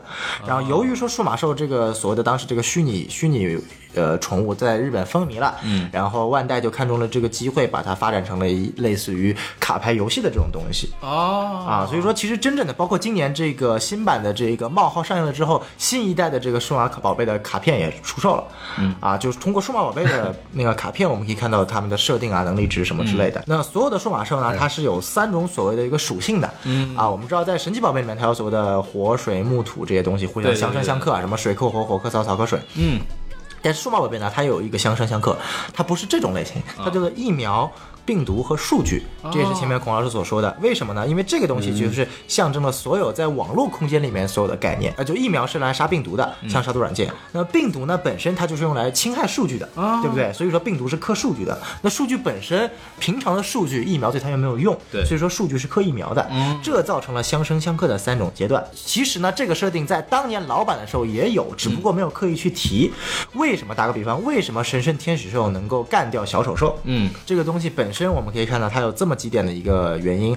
第一点啊、神圣天使兽尽管它是完全体能够克制小丑皇，其实它叫小丑兽啊，我不知道为什么国产翻译叫小丑皇，明明就后面都是 mon 啊、小丑兽它本身它的一个定位叫做究极体，嗯啊，比神圣天使兽大，但呢它是属于病毒种的。哦，啊，首先它是属于病毒种的，病毒种是被疫苗种克制的，嗯，这是第一点。第三，它的有一个叫做形态，就每个数码宝贝除了有所谓的属性之外，还有一个形态，嗯，比如说我们所谓的这个奥米加兽，对。它属于就叫圣骑士型，总共有就是所有的圣骑士型的数码宝贝都是统称为一个叫做组织叫做皇家骑士，啊，这个是我们之后要讲的设定，现在先不提。圣骑士组成了皇家骑士是这是一个团队，啊，就他没有什么兽人、精灵什么的。呃，也有啊，也有啊，魔兽争霸嘛，这不 是？嗨圣骑士嘛，呃是是是是是是，看来看来看来这个童年也玩过魔兽争霸阿。尔萨斯嘛，对吧？哎对对对对对对什么冰之哀霜还是叫什么？对，那叫双摘哎伤，双双啊双死亡骑士啊。哎，弑父嘛，对吧？对，嗨，这个我们说回来啊 啊，对就等于说这个小丑兽它的一个定位叫做魔人型，嗯啊，魔人型呢，然后其实等于说也是被所谓的这个神圣天使兽所克制，尽管在等级上他们差了一级，是嗯完全体到究极体，但是说呢，由于它的各种属性上的加成克制，哎它是可以去完美的去战胜小丑兽的。所以说，当你去看到第二部神圣天使兽去打其他一些非病毒种的这个怪兽的时候，它就根本打不赢了。啊，啊你就比如说打一个巨大的一个究极体的恐龙型数码宝贝，嗯它可能就是属于一个数据种的，它本身并不带就是所谓的黑暗势力的一个嗯病毒种的一个态态度，那他可能就是力量强或者攻击性强，他不带一个黑暗侵蚀性的姿态，那神之剑的时候就对他完全没有作用。嗯，这这就是为什么神人天使兽好像什么就进化之后什么胜率为零，然后然后那个天使兽就是各种开挂是吧？哎，对对对对对对对，对手不一样，所以造成这么结果。是是对，但是，但是我的问题就在于是什么呢？就是我在小时候看的时候啊，其实好像并没有注意到有这样的设定。对他当时候没有提到这个东西，或者说他其实设定也是在慢慢一步一步往深才去说的啊。当时第一可能有一点点补设定嘛或者慢慢补设定，但是第一步的时候，他更多的是因为就是当时说白了，能够让你接受所谓的完全体究极体就已经挺不错的了。啊对对你还有什么疫苗啊，什么东西的？关键数码宝贝比神奇宝贝多的地方，第一它有属性，对。第二它有类型，嗯，第三它有适应领域，嗯。什么叫适应领域呢？就我们知道数码宝贝它有所谓的九大适应领域，嗯。包括叫做钢铁帝国呀、深海救星呀、嗯。恐龙咆龙之咆哮啊，然后风之精灵啊，然后黑暗地带或者说这个噩梦军团嗯。这些东西，它这个东西呢就象征了所有数码宝贝所适应的区域，就有点类似于它的属性。啊，啊，打个比方，我们知道的小丑小丑兽，小丑兽它就属于噩梦军团。啊，它就属于噩梦军团，在第一部的设定当中，它是噩梦军团的老大，嗯，啊，但在其实真正所谓的这个游戏或者更庞大的设定当中呢，噩梦军团是象指着所有类似于小丑皇室的魔人型、不死型、恶魔型、这种呃吸血鬼型的这种所有数码宝贝统称的一个军团，啊。啊，小丑兽只是其中的一个比较位阶于低一点的低级干部，嗯比他强的有很多啊，所以说这构成了整个数码宝贝的一个世界观的一个设定。其实，在我们新版的第三集的末尾，其实有点看出端倪。我们在第三集的末尾，太一见到牙骨兽的那个地方，你可以看到背景有很多数码宝贝都是龙系的数码宝贝，嗯有蛇颈龙兽啊，有这个其他的龙系数码宝贝，这很有可能就是它会沿用了所谓的适应领域这个设定，而它来到的适应领域就是所谓的龙之咆哮哦啊，，这是有这个可能性的。它也就是不同的什么聚集地那种感觉对？对对对然后就会有相同类型的数码宝贝，是吧？对对对对，所以说，对，就这其实就是你可以看到，就慢慢他在慢慢把自己该有的设定再加入到动画里面去，输送给更广阔的一些受众。那么其实呢，我们前面讲的都是所谓的卡牌，或者说就是官方正统认为的数码宝贝所有的设定。在这个所谓的正统数码宝贝的设定当中呢，就所有的历史都是连续性的，嗯所有的数码宝贝都是统一生活在就是等于说一个非常完整的、很宏大的历史当当中的。那但是我们所认识的每一部的动画版，它其实都是处在一个独特的平行空间，在塑造自己一个独特的世界。你比如说孔老师所熟知的第一代和第二代，它是一个世界观的，它就有所谓的一个很独特的一个设定，比如说数码世界是从哪里来的，然后这个它这个历史是什么样子啊？第第三部、第四部、第五部，每一部跟第一、第二部都不一样，嗯互相也不一样，跟所谓的我前面讲到的它这个整体呃卡片中的设定也不一样。哦，这也是为什么数码宝贝一直让大众无法接受，也是孔老师所谓的我后面根本不知道，因为它不是一个承接的，它是一个断代的一个东西。嗯，它它反而跟那个神奇宝贝不一样啊，神奇宝贝就是小智还是那个小智，哎然后他其实还知道还记得之前过去的事情但是他会莫名其妙的盯到一个新大陆之后，什么皮卡丘变成五又变回五级啊，然后这个纯粹就是皮生演戏嘛。对套娃嘛，就同一个故事模式，然后就只是换了个地方以后反复在套，对。就感觉它这个相对来说就比较简单，比较容易理解。对。就特别是其实像我这种看的可能像神奇宝贝看的相对的更多一点，我看到后面觉得有点无聊，就觉得啊就是这样子啊，你们前两集一定收一个什么鸟类精灵啊，后面哎。这就飞行系大师小就智，就完全就是一模一样的嘛，然后就到后来总是拿不了冠军，后来虽然也拿了吧，但是十九年没有拿过冠军嘛，就就就反正就是这这这么一个感觉，看到后来会厌啊，就会有这个问题。但因为它的模式高度相似，高度相似，是然后这部可能数码宝贝就是每一集的呃每一部的这个故事设定完全完全就是不一样的。当然，它的问题就是我就就懵了嘛，就完全就不知道怎么怎么回事了这个东西。所以说，就我前面讲的是一些原设定，就所谓的数码的卡片的原设定。那我们接下来就可以各位的比较熟知的动画系列，它每部的设定是什么样？对就我们主要可以讲讲，就大家比较熟知的第一、第二部，所谓的它其实不叫第一、第二部，叫做 Digimon Adventure 啊，Digimon Adventure 就是数零一零二，直接零一零二零三零四了，这样对对对，就零一零二，它所谓的这个世界观是什么样子的？呃，因为 B A 其实最喜欢的一代数码宝贝就是所谓的第一代的这个毕竟我们小时候就看过这个，对。对，所以我们请 B A 来讲讲，就是那个世界观是个什么样子的世界观呢？其实说喜欢第一代吧，其实情怀是占比较多的。嗯但是他第一代其实想表达的很多，但是他都没有那么通透吧？可能也不知道是他故意去留留一些就是悬念给我们，还是说是没有没有没有表达表达通透这样子。但是第一部给我感觉就是很多地方很神秘，你知道吗？嗯哼，比如说你你进入到一个房间里面去，你会不会有一种感觉？就是我小时候有一种感觉是，他们到一个房屋里面去，那个房屋地上会有很多白白的粉，你们注意到没有？啊，就他，那些啊，因为你现实能够看到那些景象，它都会加很多白点。嗯，然后呢，你到了一个房屋里面，会有一种那个房屋有点很深的感觉，就是那个房屋，你感觉这个房屋你有很多你看不到的一些一些东西在里面。哎，特别是蛋蛋兽那那一部分，啊，就是你说的，加入乳兽进化成兽人加入乳兽，他们不是进到那蛋蛋兽，他们去打工嘛，对吧？对对对那，个时候我就觉得就是特特别有一种很很阴暗，然后很神秘的感觉。然后这个就让我那个时候让我觉得对这个这个世界这个设定就特别有意思了。然后那个时候我就会想，哎。这个数码世界这个设定是怎么样的？哦，原来它其实就是一种数据，就是来自于我们现实世界电脑里面的数据，产生了一个数码世界。嗯，所以它很多地方跟我们是很像的。对对对，或者有一些是直接移移过去的。然后他们进出进去之后，这个数码世界，他们本身也是一个数据，他们变成了一个数，他们没有没有实体，但是他们有生命。嗯然后那些数码兽，他们也是有生命，然后他们也是一个数据。对的，当时那个太一不是穿墙的时候。说自己是数据死不对对对对对，但是也有可能死嘛，是不是？对他不是当时问了这个问题嘛，但其实他不确定的。对，嗯他不确定的。然后那个时候我就觉得哇，真的很神秘，你不觉得吗？但是到了第二部的时候，他就可能就是就是变得更加的不那么神秘了，就把第一部那些谜团给你就是摆的比较清。因为第一部当时我们看的时候就觉得，哎，他是怎么进入进入数码世界的？他是怎么回到人人类世界，然后又是怎么回去的？就是比较抽象嘛，就天上开了一个洞，他就被吸上去了，就这样。然后第二步他就给他给他补完了嘛，你你你就是拿一个神圣计划，嗯你对一个有有有数据的地方，啊，电脑咯，是不是？电脑你就直接对着它发个光，你就可以进去了。你不仅进去，你还可以换衣服。你换了衣服啊，你不仅换了衣服，你还还送你数数码精灵，不仅有了那个数码兽，还给你数码装甲，嗯。你还有徽章。其实他就是把第一部给继承继承过去，然后再加一些新的花样吧。嗯。但是他虽然到了第二部，就是那我之前也有说过，他不是有一些奇奇幻的一些世界，梦之世界，对。黑暗之海这些对，它就是它还是有保留数码世界这些神奇神奇这些地方。所以我觉得就是像我们有时候浏浏览一些网页一样，你有些网页怪怪的嘛，你你觉得它挺神秘的。暗网啊啊啊！啊，你都看见啥？你都但但是你到了那个什么数码世界里面，你也会感觉会有些地方奇奇怪怪的，但是你又不知道那是什么地方，感觉挺黑暗的，是不是？其实我就是总结来说，零一零二跟我们的现实世界承接是比较大的，嗯嗯，就是相相当于一个镜面吧，好不好？相当于一个镜面吧对。除了生命体之外，其实其他都是一都是一个镜面，然后互相拯救、互相影响。嗯呃，比如说那个世界出问题了，这个世界可能也会受影响。呃，这个世界有问题了，那个世界可能也也会有影响。他们时不时都会搞搞这种东西吧。其实当时不是太一从那个机械暴龙兽。第一次进化之后，不是回到人现实世界了？对啊、他不是看到一些海市蜃楼嘛？是嗯那个那个就我觉得特别酷，就是你就觉得哇，那个数码兽如果出现在人类世界大肆破坏的话，会不会很爽？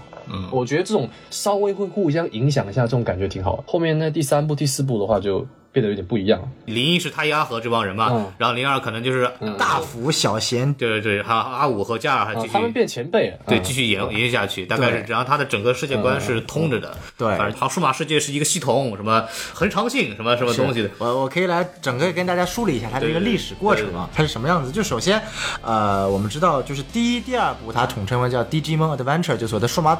宝贝大冒险这么一个世界观中呢，它首先数码世界本身是因为人类世界的万维网、互联网的创造出来，它才创造出来这个世界了。对。就是数码世界是由于人类世界创造出了互联网才诞生的。嗯。但是诞生之后呢，就跟人类世界进行了一个完全的分离，啊，就两个世界就互相的这么一个这个分开来了，大家也不知道有所谓的数码世界的存在。是。那在数码世界存在的一开始呢，出现了两个所谓的一个概念，一个叫做进化的概念，一个叫做不进化的概念。嗯。这个进化的概念呢，就叫做恒常性，孔老师前面所说的，也就是说之后去召唤孩子的这么一个背后的力量。嗯另外一个概念呢叫做启示录兽，也就是第一部最后的大 boss。台湾翻译叫做极恶魔王，嗯但其实它的英文叫做 Apocalypse Mon，不就是嗯启示录兽嘛？它其实就象征了在启示录中最后的大毁灭。当时就是整个世界在决定我要前往一个进化还是不进化的套路，这个其实就有点影射我们自己作为一个就是我们现实中的互联网，互联网一定是在不断进化的嘛对，从二 G 到三 G 到四 G 到五 G，就维新啊，还有这个守旧啊，就是哎，对对对，那于是数码世界最后所有的数码兽选择了进化这个概念，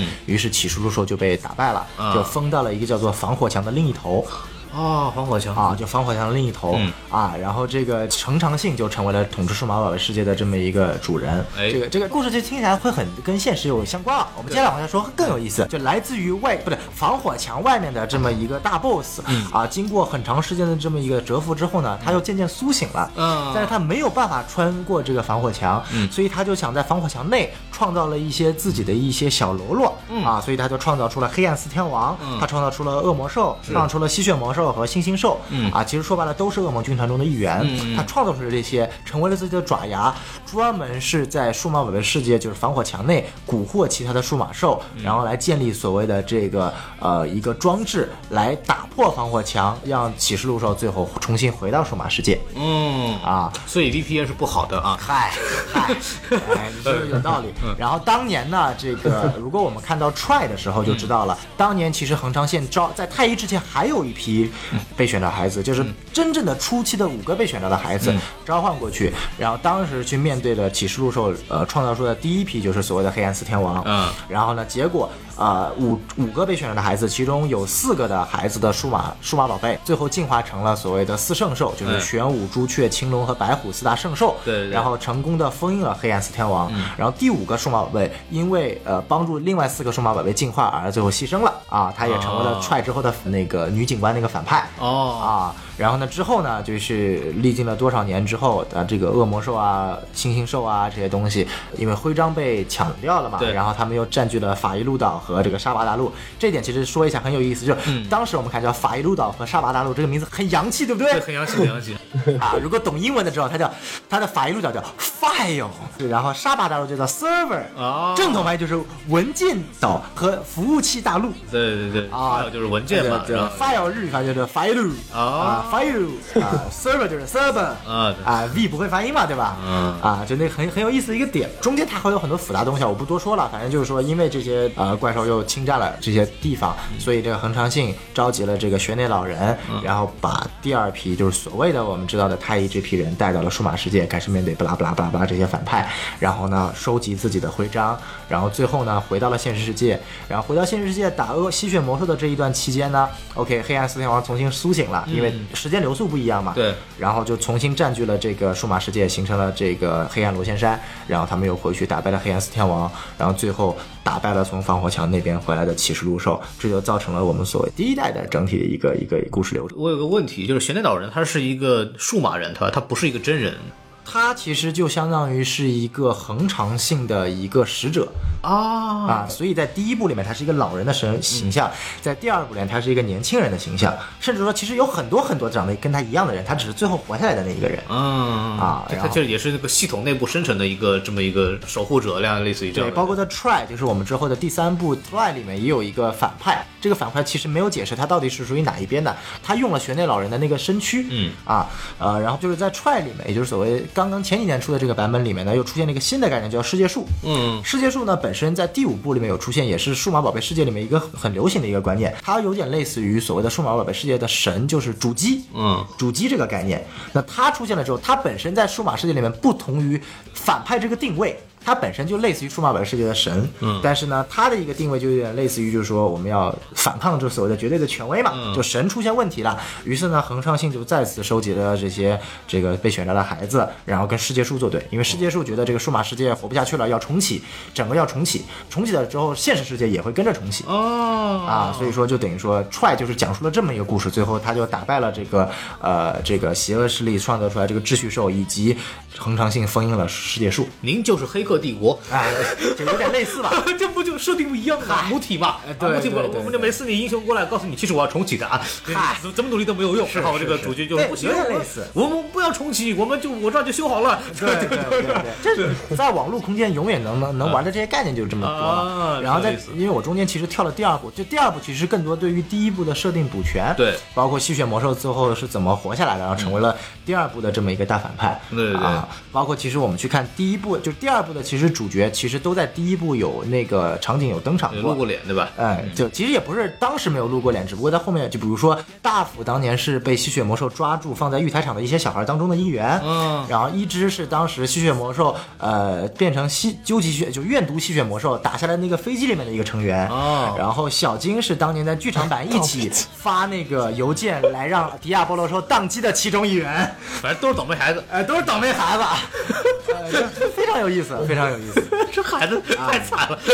对，整体这构成了我们所谓的第一、第二代的一个整体的一个世界观，包括我们到了第二代才知道，所谓的青龙白虎、朱雀玄武出现是在第二代才出现了。哦，啊，然后包括最后去面对这个，其实暴龙改造者也是一个非常有意思的东西，这点我可以跟大家稍微的呃科普一下，就就是暴龙改造者就是第二零二那个反派，就是零二的前面的反派之后洗白成为了主角之一的一城一城四贤，对对对，那么其实呢，我们知道，就第一代的暴龙机就叫一代暴龙机嘛，第二代的暴龙机叫叫神圣计划。神圣计划。对。第二代的暴龙机叫做第三暴龙机，嗯。就是 D A B 呃 C 第三暴龙机啊。第三暴龙机。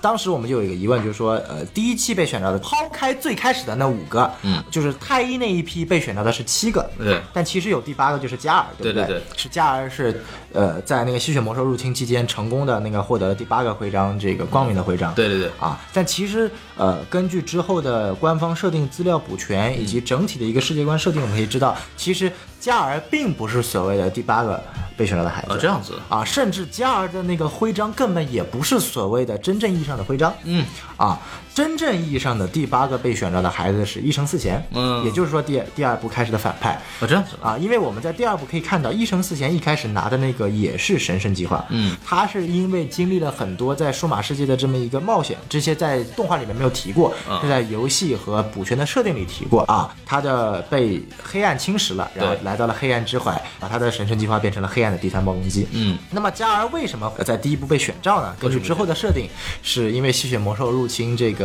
现实世界。现实世界嗯要找到这个所谓的光明的力量。嘛。是。然后恒昌信当时想，就恒昌信说白了就是帮助被选到的孩子那帮人看了看，说一城四贤当时好像不在光丘哎，嗯，我找不到他怎么办？哎呀，随便找一个这个能够继承我力量的人吧。哦。然后看了看，嗯，我被选到的人太一啊，他有个妹妹。啊，裙带关系一裙带。啊，然后就弄上去了。呃，因为那个设定当时见过光丘事件的那些小朋友，对。然后被选中的嘛。那么加尔跟太一是一块儿见到的，对。而且呃，加尔呢是吹哨人，是这么说，是是吹哨人吧？对对对，是就吹的比谁都响嘛，这个吹哨。因为其实就是我们所谓的第一部剧场版，呃，滚球兽在光秋的这么一部呃那个剧场版，其实是在第一部上映之前的前三天上映的。对大家是先看了那部剧场版，才才看了这个动画。嗯，所以说加尔的登场就显得就很正常。嗯，但是在之后的设定里告诉你，就真正的最后的一个徽章是温柔徽章，一神四言所持有的温柔徽章啊而加尔的光明徽章本身它不是一个品质。对光明是什么品质？光明是一种属性。光明是个牌子，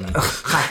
嗯嗯我还伊利的。那光明这个徽章其实是由恒长性赋予的啊是就相当于是恒长性附在了加尔的身上，嗯啊，所以就加尔就变成了类似于这个学内的角色了，就是他啊成为了恒长性一个代言人，也就出现了为。我就是开挂女神。哎，对对，所以他能开挂嘛？对也就是为什么在第二部《黑暗之海》会企图蛊惑加尔，啊因为黑暗之海本身它也是跟不断的在侵蚀这个恒长性，但是恒长性它无法被侵蚀，所以它只能侵蚀恒常性的一个代言人，也就是加尔、啊。所以说这样的话，我们就把整体的一个潜在的一个暗线给补充了一下。设定还是相当复杂的，我就记得加尔以前那个一流眼泪，然后对方就超进化了，我的哎，对，天女兽巴比嘣。哎，反正特特别牛逼，而且那个加尔那个迪路兽嘛，哎也跟别人不一样。他那个一般来说就是所谓的初始形态，当然那个滚球兽那个就还属于出现还比较少的。其实大规模出现是就叫成长期，对就是牙骨兽啊，什么什么加布兽那些人。但是这个唯独加尔的这个迪路兽啊，它其实是一个纯熟期的数码这个数码宝贝啊，这是非常神奇的一件事情。是对，就就长得跟小猫咪一样，对吧？人家其实是老鼠。不，后来我又那个看了一个新设定，说什么根据最新设定，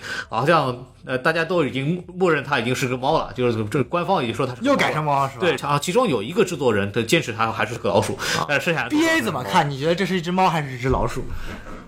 迪路兽这个就说来话长了，因为因为迪路兽它一直都给我一种很尴尬的感觉，你知道吗？哎，它成熟期嘛，对吧？大家都知道成熟期是，成熟期它跟这些成长期在一起玩，怪怪的。那但是身材又差不多。然后它进化成那个那个天女天女兽的时候，那刚刚那个小宋不也说了嘛，它不是有那个属性相克嘛？对就把那个把把的吸血魔兽给干掉了嘛，啊，挺厉害的。然后到第二部的时候，它也挺尴尬的。就是它本来就可以进化成天女兽这样子一个挺强大的一个能力，但偏偏要装甲进化，是吧？进化成斯芬克斯嘛，嗨，这这个其实，在第二部有解释。就第二部，因为那个、黑暗之塔嘛第一点是因为黑暗之塔的存在，首先所有的数码宝贝是不能超进化的，对对只能进化到成熟期。那么迪路兽本身就是成熟期，就不能进化。第二点是因为在一开始那个就是迪路兽的尾巴上是呃是有个神圣之环的啊这个神圣之环是各大就是天使型数码宝贝的力量来源。你把这个东西拿掉了之后，它的力量是相当于是减半很多的。啊，啊，所以说在第二部迪路兽就各种弱化，各种弱化，对对对对。对对。他是强行让那些第一代的那些哎数码宝贝不要进化，然后然后把戏份留给新的主角，哎对对这么一个路数，对，就其现实原因是像孔老师所说的，对对对。他内部就肯定随便找了一个强势流，就像 A 说的，在我们看来其实就是很扯的一点。那更扯就是后面他明明已经不装甲进化，可以继续进化成究极体了，他偏偏要进化成那只粉色的哈士奇，是不是？人家那叫分支进化，唉，你既然是分支进化，你干嘛不进化成人形呢？对啊对不对？人形真的好而且而且它有进化成人形啊，在踹里面，在进化成人形之后变成了那个什么，呃，堕落形态嘛。对吧？它一它一进化成人形之后就不就被吸了嘛？正常来说，就是在大冒险的设定当中，加尔的这只迪路兽，它的救济进化是选择了圣龙兽，就所谓的哈粉色的哈士奇这条进化路线的。但是呢，它本身可 谁以给它选的就也可以进化成神圣天女兽，就比较好看的那个绿色的。但是呢，就是在踹里面呢，又进行了一个比较蛋疼的点，最后迪路兽黑化进化。堕落进化的，我们不能叫黑化或者错误进化，它叫堕落进化。堕落进化的时候，它进化成的是神圣天使天女兽的堕落形态，然后再跟拉圭尔兽结合，成为了最后的大 boss 秩序兽。那我唯一能有的解释是什么？就是说，在那个时期，迪路兽必须进行一种堕落进化，但是堕落进化圣龙兽是不存在堕落进化的，你只能使用神圣天女兽堕落进化。嗯，哦，这个挺牵强的。就就就只能这么解释，但是确实很牵强。怎么说你变成一只兽好像更容易更容易那个黑化吧？怎么变成人你反而呃，这个是这样，因为就是呃，在数码的设设定里面，就是所有的这个黑化，它不叫黑化，它叫堕落堕天。堕天是来源于就是所谓的西方的一个天使堕落，对对对所以说只有所谓的天使型数码宝贝才会堕落。打个比方，我们第二部的那个那个抢那个小贤的那个黑暗种子的那个叫做究极魔兽，对它本身是呃神圣天使兽的进化，就是所谓的灵圣绿兽究极天使兽堕天的形态。就究极天使兽一层堕天，会堕堕天成为究极天使兽的堕落形态，嗯，二层堕天就堕天成了恶魔极恶魔兽，你包括天使兽堕天 堕天成了恶魔兽，啊，然后神圣有多少天给他堕呀？就是所有的所有的天使型数码宝贝全都可以堕天成为一种恶魔型数码宝贝。嗯。那你你像圣龙兽，它本身就是一只龙型数码宝贝，龙型数码宝贝它是在设定上它是没有所谓的堕天形态的。哦，啊。啊，但是你，但其实这么解讲也很正常，就是你不知道制作组为什么一开始要让迪路兽的就这只迪路兽的究极形态进化成圣龙兽，你进化成神圣天女兽不香吗？刚刚不是说那个只有天使才能堕天吗？对，事实上，按照我记忆里面，龙堕天也很多。哎，它不是堕天吧？反正就是黑暗黑暗的嘛。嗯你你比如说那个那个谁，呃，红莲骑士兽、古拉兽，古拉兽错误进化成那只红色那只嘛。嗯，不是只有兽进化，但是它是有它有这一只在，就是呃机械古拉兽、呃大古拉兽。大古拉兽进化那个破叫破灭魔龙兽，对对对对对，就那一只不挺帅的嘛？对不对？它不是也有黑暗形态嘛？但那个那个也算是也算是一个双引号堕天吧。嗯、就是所谓的堕天，就是在数码世界观里面有个关专门名叫 fall down，就是堕天。然后呢，这只叫做那个破灭魔龙兽本身，它才是真正的大古拉兽应该有的正确进化模式。反而红莲骑士兽是它的错误。就在数码世界观这里可以跟大家补充一下，就就没有所谓的错误进化。就是本来数码宝贝叫做网状进化，数码宝贝可以进化成各种各样的形式，比如说我们所谓的天使兽可以进化成天女兽，啊，啊，就男的可以变成女的，性转呗。嗯哇，这个就有点黑暗了。也可以进化，也可以叫做堕天进化成为妖女兽嗯啊。本身天女兽它的堕天就是妖女兽嘛，就是最后在第一部最后两个女人互扇巴掌，把太一行人吓得半死，说女人太可怕了，这这这个还是名场面，对吧？就等于说在呃，包括我们第一部提到的这个牙骨兽。呃，就是暴龙兽进化成丧尸暴龙兽，这也不叫错误进化，这只是正常进化中的一种分支。它可以进化成丧尸暴龙兽，可以进化成机械暴龙兽，可以进化成蓝色的机械暴龙兽，也可以进化成其他的，比如说跃升暴龙兽第五部的设定。哎，等一下，等一下，等一下，等一下，我有个问题啊。哎，我记得那个，我记得那个暴龙兽，你如果说你是进化成那只呃机械暴龙兽的话，机械暴龙兽好像是病毒种，是不是？呃，机械暴龙兽本身就有两种形态，一种是病毒种，一种是疫苗种。哦，对对对，对，在一开始设定初期，机械暴龙兽本身就是病毒种的蓝色，嗯是因为这个动画把机械暴龙兽改成了病，对对对改成了疫苗种的橙色。你包括那个、嗯呃甲虫兽的完全体进化叫做呃超比多兽对，超比多兽本身在游戏当中它是蓝色的啊啊，然后直到它在游戏中给被改成了红色，蓝色变成了它的一种亚种。啊，所以说，其实，在数码世界当中不存在所谓的叫做错误进化这个概念，一切都是网状进化的一个分支。只有所谓的天使型数码宝贝，在它的这个整个的一个世界观设定当中有，就所有的天使型数码宝贝是在黑暗区域去讨伐呃吸血鬼之王大德库拉兽的时候，被大德库拉兽所呃诱惑而堕天，成为了各类型的恶魔型数码宝贝。这是整体的数码兽世界观的一个基础设定。嗯，哇，这个这个实在太复杂了，对吧？对，这是非常复杂的一个设定。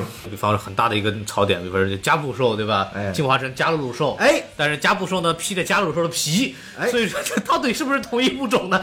啊，这个就是我们所谓的数码宝贝设定中的非常神奇点，心有鸡还是心有蛋。对对对，啊，但是这个也可以解释啊，你比如说这个可能是什么啊？就是首先可能是一只呃其他类型的这个数码宝贝进化成了加鲁鲁兽，哎。然后本身的加布兽是本来是没有皮毛的，看到了一只加鲁鲁兽，从它身上薅下来了一些毛，然后呢自从薅下来了毛之后，成为了现在的加布兽形态，然后才获得了可以进化成加鲁鲁兽的这个能力。啊，非常神奇。嗯，我这里可以跟大家讲一个更有意思的啊，这个我们刚刚提到的丧尸暴龙兽，还记得狮子兽它有一个死敌叫做奥加兽吗？啊啊它其实正统翻译叫恶鬼兽，嗯啊。就长得很像那个魔兽争霸里面那个兽人兽人的，哎哎，就绿色的，拿个骨头，它的骨头会不会很眼熟呢？嗯没错，根据设定，它的骨头是来一群奥加兽围殴一只丧尸暴龙兽，把它打死之后，从它身体上取得的骨头变成了奥加兽的武器那。么问题就来了，他们在没有骨头情况下，怎么维护是暴龙兽的？那他可能就是等丧尸暴龙兽那个直接死了吧？哎，还不是之前有一个设定吗？不是说丧尸暴龙兽它会它会一直战斗，战斗到没有没有能量为止，就是战斗到死嘛。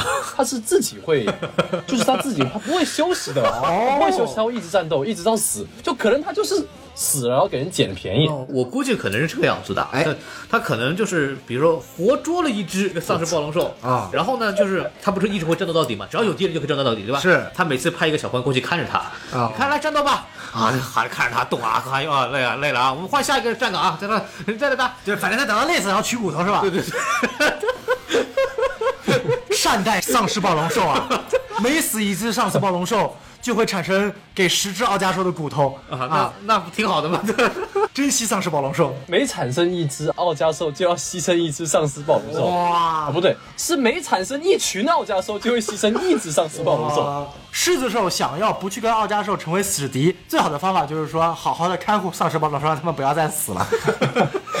然后狮子兽开始说就开始养丧尸暴龙兽，是是是是是。不是，狮子兽应该跟丧尸暴龙兽联手。啊。哦，对对对对对对对对对。然后再搞那个什么丧尸暴龙兽幼儿园啊，狮子兽给他看好了，是是，就一群成熟期的养了一群完全体了，是吧？茁壮成长，茁壮成长，牛逼牛逼！哎千万不要死。哎这个设定可以，就我们可以看到，其实也挺配的。其实对对对，就可以看到数码兽设定有些非常有意思的设定。就是每天还给他铲屎啊，早上是吧？还得喂罐头啊，哎是是是。感じたままに信じた with my soul どこまで も好，前面刚刚我们那个呃讲了一下关于第第二部的一个设定啊，我们可以简单的，因为三四五六部其实大家不怎么了解，第七部我就不讲了，因为其实跟数码宝贝整体世界观有点差距。我们其实可以大家很简单的科普一下第三、第四、第五、第六部讲什么，如果大家有兴趣可以去看一看。对对对对，那首先第三部呢，它其实叫做 Digimon Tamer，就是数码宝贝驯兽师，嗯，这个概念。它的一个设定观很有意思，就是在它的这个第三部的世界观中呢，第一、第二部是作为动画片所存在的，对对对，也就意味着说，就是说它跟我们一样，第一、第二部看的是动画片，嗯，所以在第三部的世界观中呢，兴起了一个叫做数码宝贝抽卡片的一个游戏的这么一个风潮，就就像那个《守望者》里边那个蝙蝠侠超人是漫画，是是是，就一个感觉。嗯。所以呢，主角他就主角启人，他有一天呢，就是他是一个非常喜欢这个沉迷于这个游戏的人，嗯。然后有一天呢，他自己画了一只数码宝贝，嗯，他设定了一只数码宝贝叫做基尔兽，成长期比牙骨兽的进化暴龙兽的超级火焰还要强，就哦，这你能这么设定吗？你设定一个成长期比牙骨兽的进化成熟期的能力还要强。啊。然后他就把这个卡片给刷出来了，然后这只基尔就复活了，然后这只基尔兽复活出来的能力确实比牙骨兽的暴龙兽还要强。这他妈是死亡笔记吗？O A 之书写设定，是是是是，但第三部它它，我个人认为第三部它是属于啊、呃尽管我们说第一部它的情怀很强，嗯啊、人物塑造也很好，但第三部在整体的数码宝贝的一个啊、呃本体概念的一个传递和它的一个硬核的一个程度，是在整体数码宝贝世界观中做的最好的。它它是跟美军有关，我们听说一个呃，版本。对，在它的设定中，它最后的大反派是美军的一个在冷战期间用的一个东西，形成了一个数码宝贝世界的一个病毒，然后侵蚀了数码宝贝和人类世界，叫做地利魔。也其实影射了本身数码宝贝在现实生活中它创造的一个初心，就是希望更多的小孩能够接触这个所谓的一个数码兽。但是没有想到他这个愿望成功的诞生了另外一个世界，然后呢，这个世界又得知了人类世界的存在，要反噬人类世界，比如所谓的 D Reaper 地利魔的，就最后大反派这个病毒的产生它。它这个，比方说什么进化或这种设定，跟老版有什么跟以前有什么区别？有区别，就首先它尽管有所谓的这个等级设定，但它有一点设定就在于说，我数据吸的量越多，我的数码宝贝更强。它尽管有所谓的成长期、成熟期，但是一只成长期的怪兽，只要我的数据量吸收的够多，我绝对可以打败成熟期甚至完全体的怪兽。就是我的文件大小比你大，然后啊，我就可以赢你对对对，我的数据量比你强，啊就而且它有一个叫做吞噬的概念。正常在第一、第二部当中，一只数码宝贝死了，它会变成一个蛋，然后回到创始村。在这部当中，数码宝贝死了就是死了，它是没有办法复活的。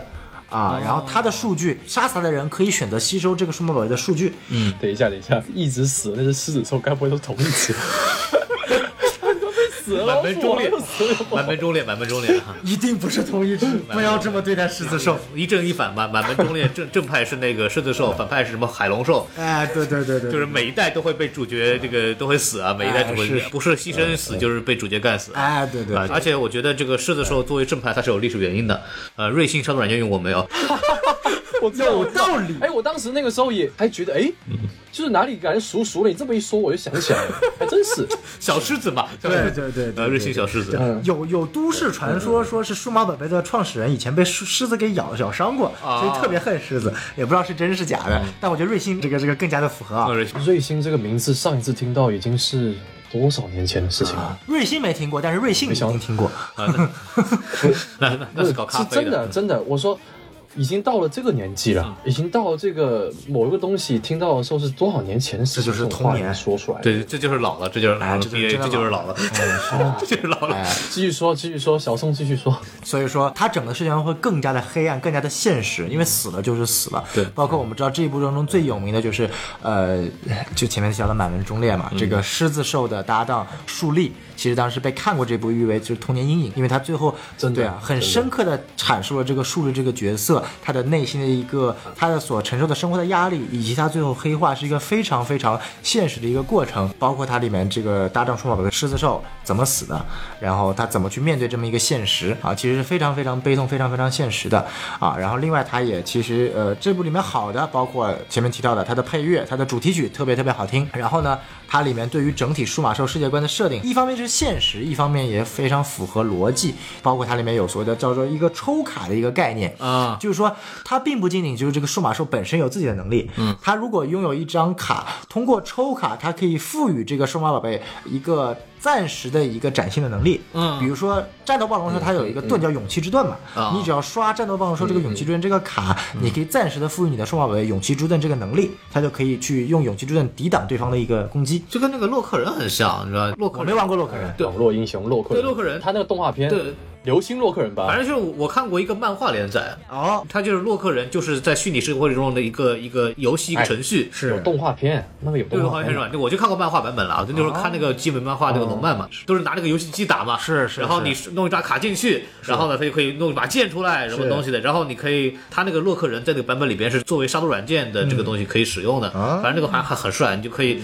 自己编各种小程序给他加武器啊、加哇蛮喜欢炮啊什么的，就就特别逗，跟那个设定有点像。明白，明白，明白。所以说呢，其实这一部就是它有很多很很有意思的设定啊，包括它诞生了目前以来，我觉得就是数码兽风格造型里面最帅的啊，红莲骑士兽这么一个、一个角色啊，确实帅了一对边。特别特别帅啊！所以这一部不管从作画的质量啊，选择的数码宝贝，然后本身的剧情的走向，对于数码世界观的一个设定和写实程度，我都觉得是一个非常好的存在啊。然后我个人认为它就属于一个呃，如果说数码兽这个 IP 本身是一个由文科和理科两种不同的东西融合的特别好的一个载体的话，第三部是一个非常硬核的纯理科的这么一个素材。嗯，那么到了第四部呢，它有一个完全的一百八十度大反转，它变成了一个纯文科的素材。首先，第四部是涉及到人类世界最少的存在，它只在第一集和最后一集出现了人类世界。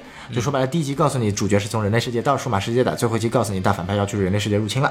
是有点第一部的感觉。对对对，它跟第一部是不是有点像？有点像，但是第一部你知道，就是中间有一长段是吸血魔兽回到了人类世界，嗯啊，在人类世界发生的故事。对对对但第四部就是全程除了第一集和最后一集都在数码世界。它这个主要设定观更像是一个像奥德赛是一样的史诗，它赋予了整个数码世界一个非常大的一个历史宏观。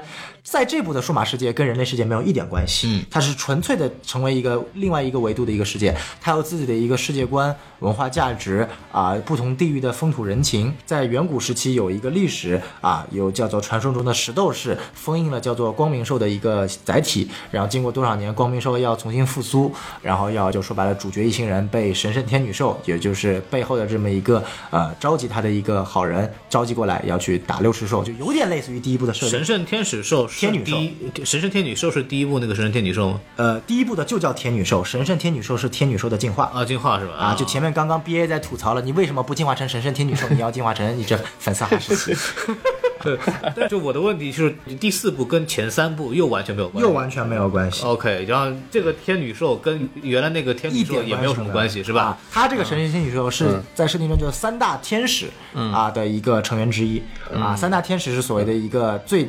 统领所有天使型数码宝贝的三个首领啊，然后其中有一个天使叫做基路比兽，他是被呃光明兽给给给给也是给堕落了嘛，就是他也堕天了，然后成为了这部的呃起初的大反派。这部里面不存在呃数码宝贝伙伴，而是人直接变成了数码宝贝。哎，我挺喜欢的，其实我真的挺喜欢这个设定的。这什么鬼？就是怎么说呢？第四部是我最喜欢的一部数码宝贝，为什么？因为首先第一点，它这个人变成数码宝贝的一个一个一个走向，它其实走了一个非常创新的走向。它其实就是等于说完全跟所谓的神奇宝贝割裂开来了。嗯，因为不管前面几部你再怎么去有它自己的风格，一样会被人家觉得说 OK，你去神奇宝贝的就是很像翻版。第四部呢，它就完全人变成数码宝贝就完全不会像像不了了，那像不了了，啊像不了了。但但是有啊，那个 X Y 里边、就可以可以这个心灵心灵合体，这这还是不一样的嘛。那那只能说是神奇宝贝超数码宝贝，呃啊，对吧？这个毕竟是那个第四代，它是零三年的时候就出来了，它整体其实就是更加的关注在五个主角本身的一个成长当中了。而且我另外一点为什么喜欢它，整个连载是非常有一种奥德赛式的英雄悲剧的感觉啊。就正常的我们去看任何一部，不管第一、第二部、第三部、第四部，一定就它遵循的一个套路就是说，主角遇到反派，嗯，打赢反派，然后反派增强，主角打不过，不断的修炼、修炼、修炼，进化，打赢了反派，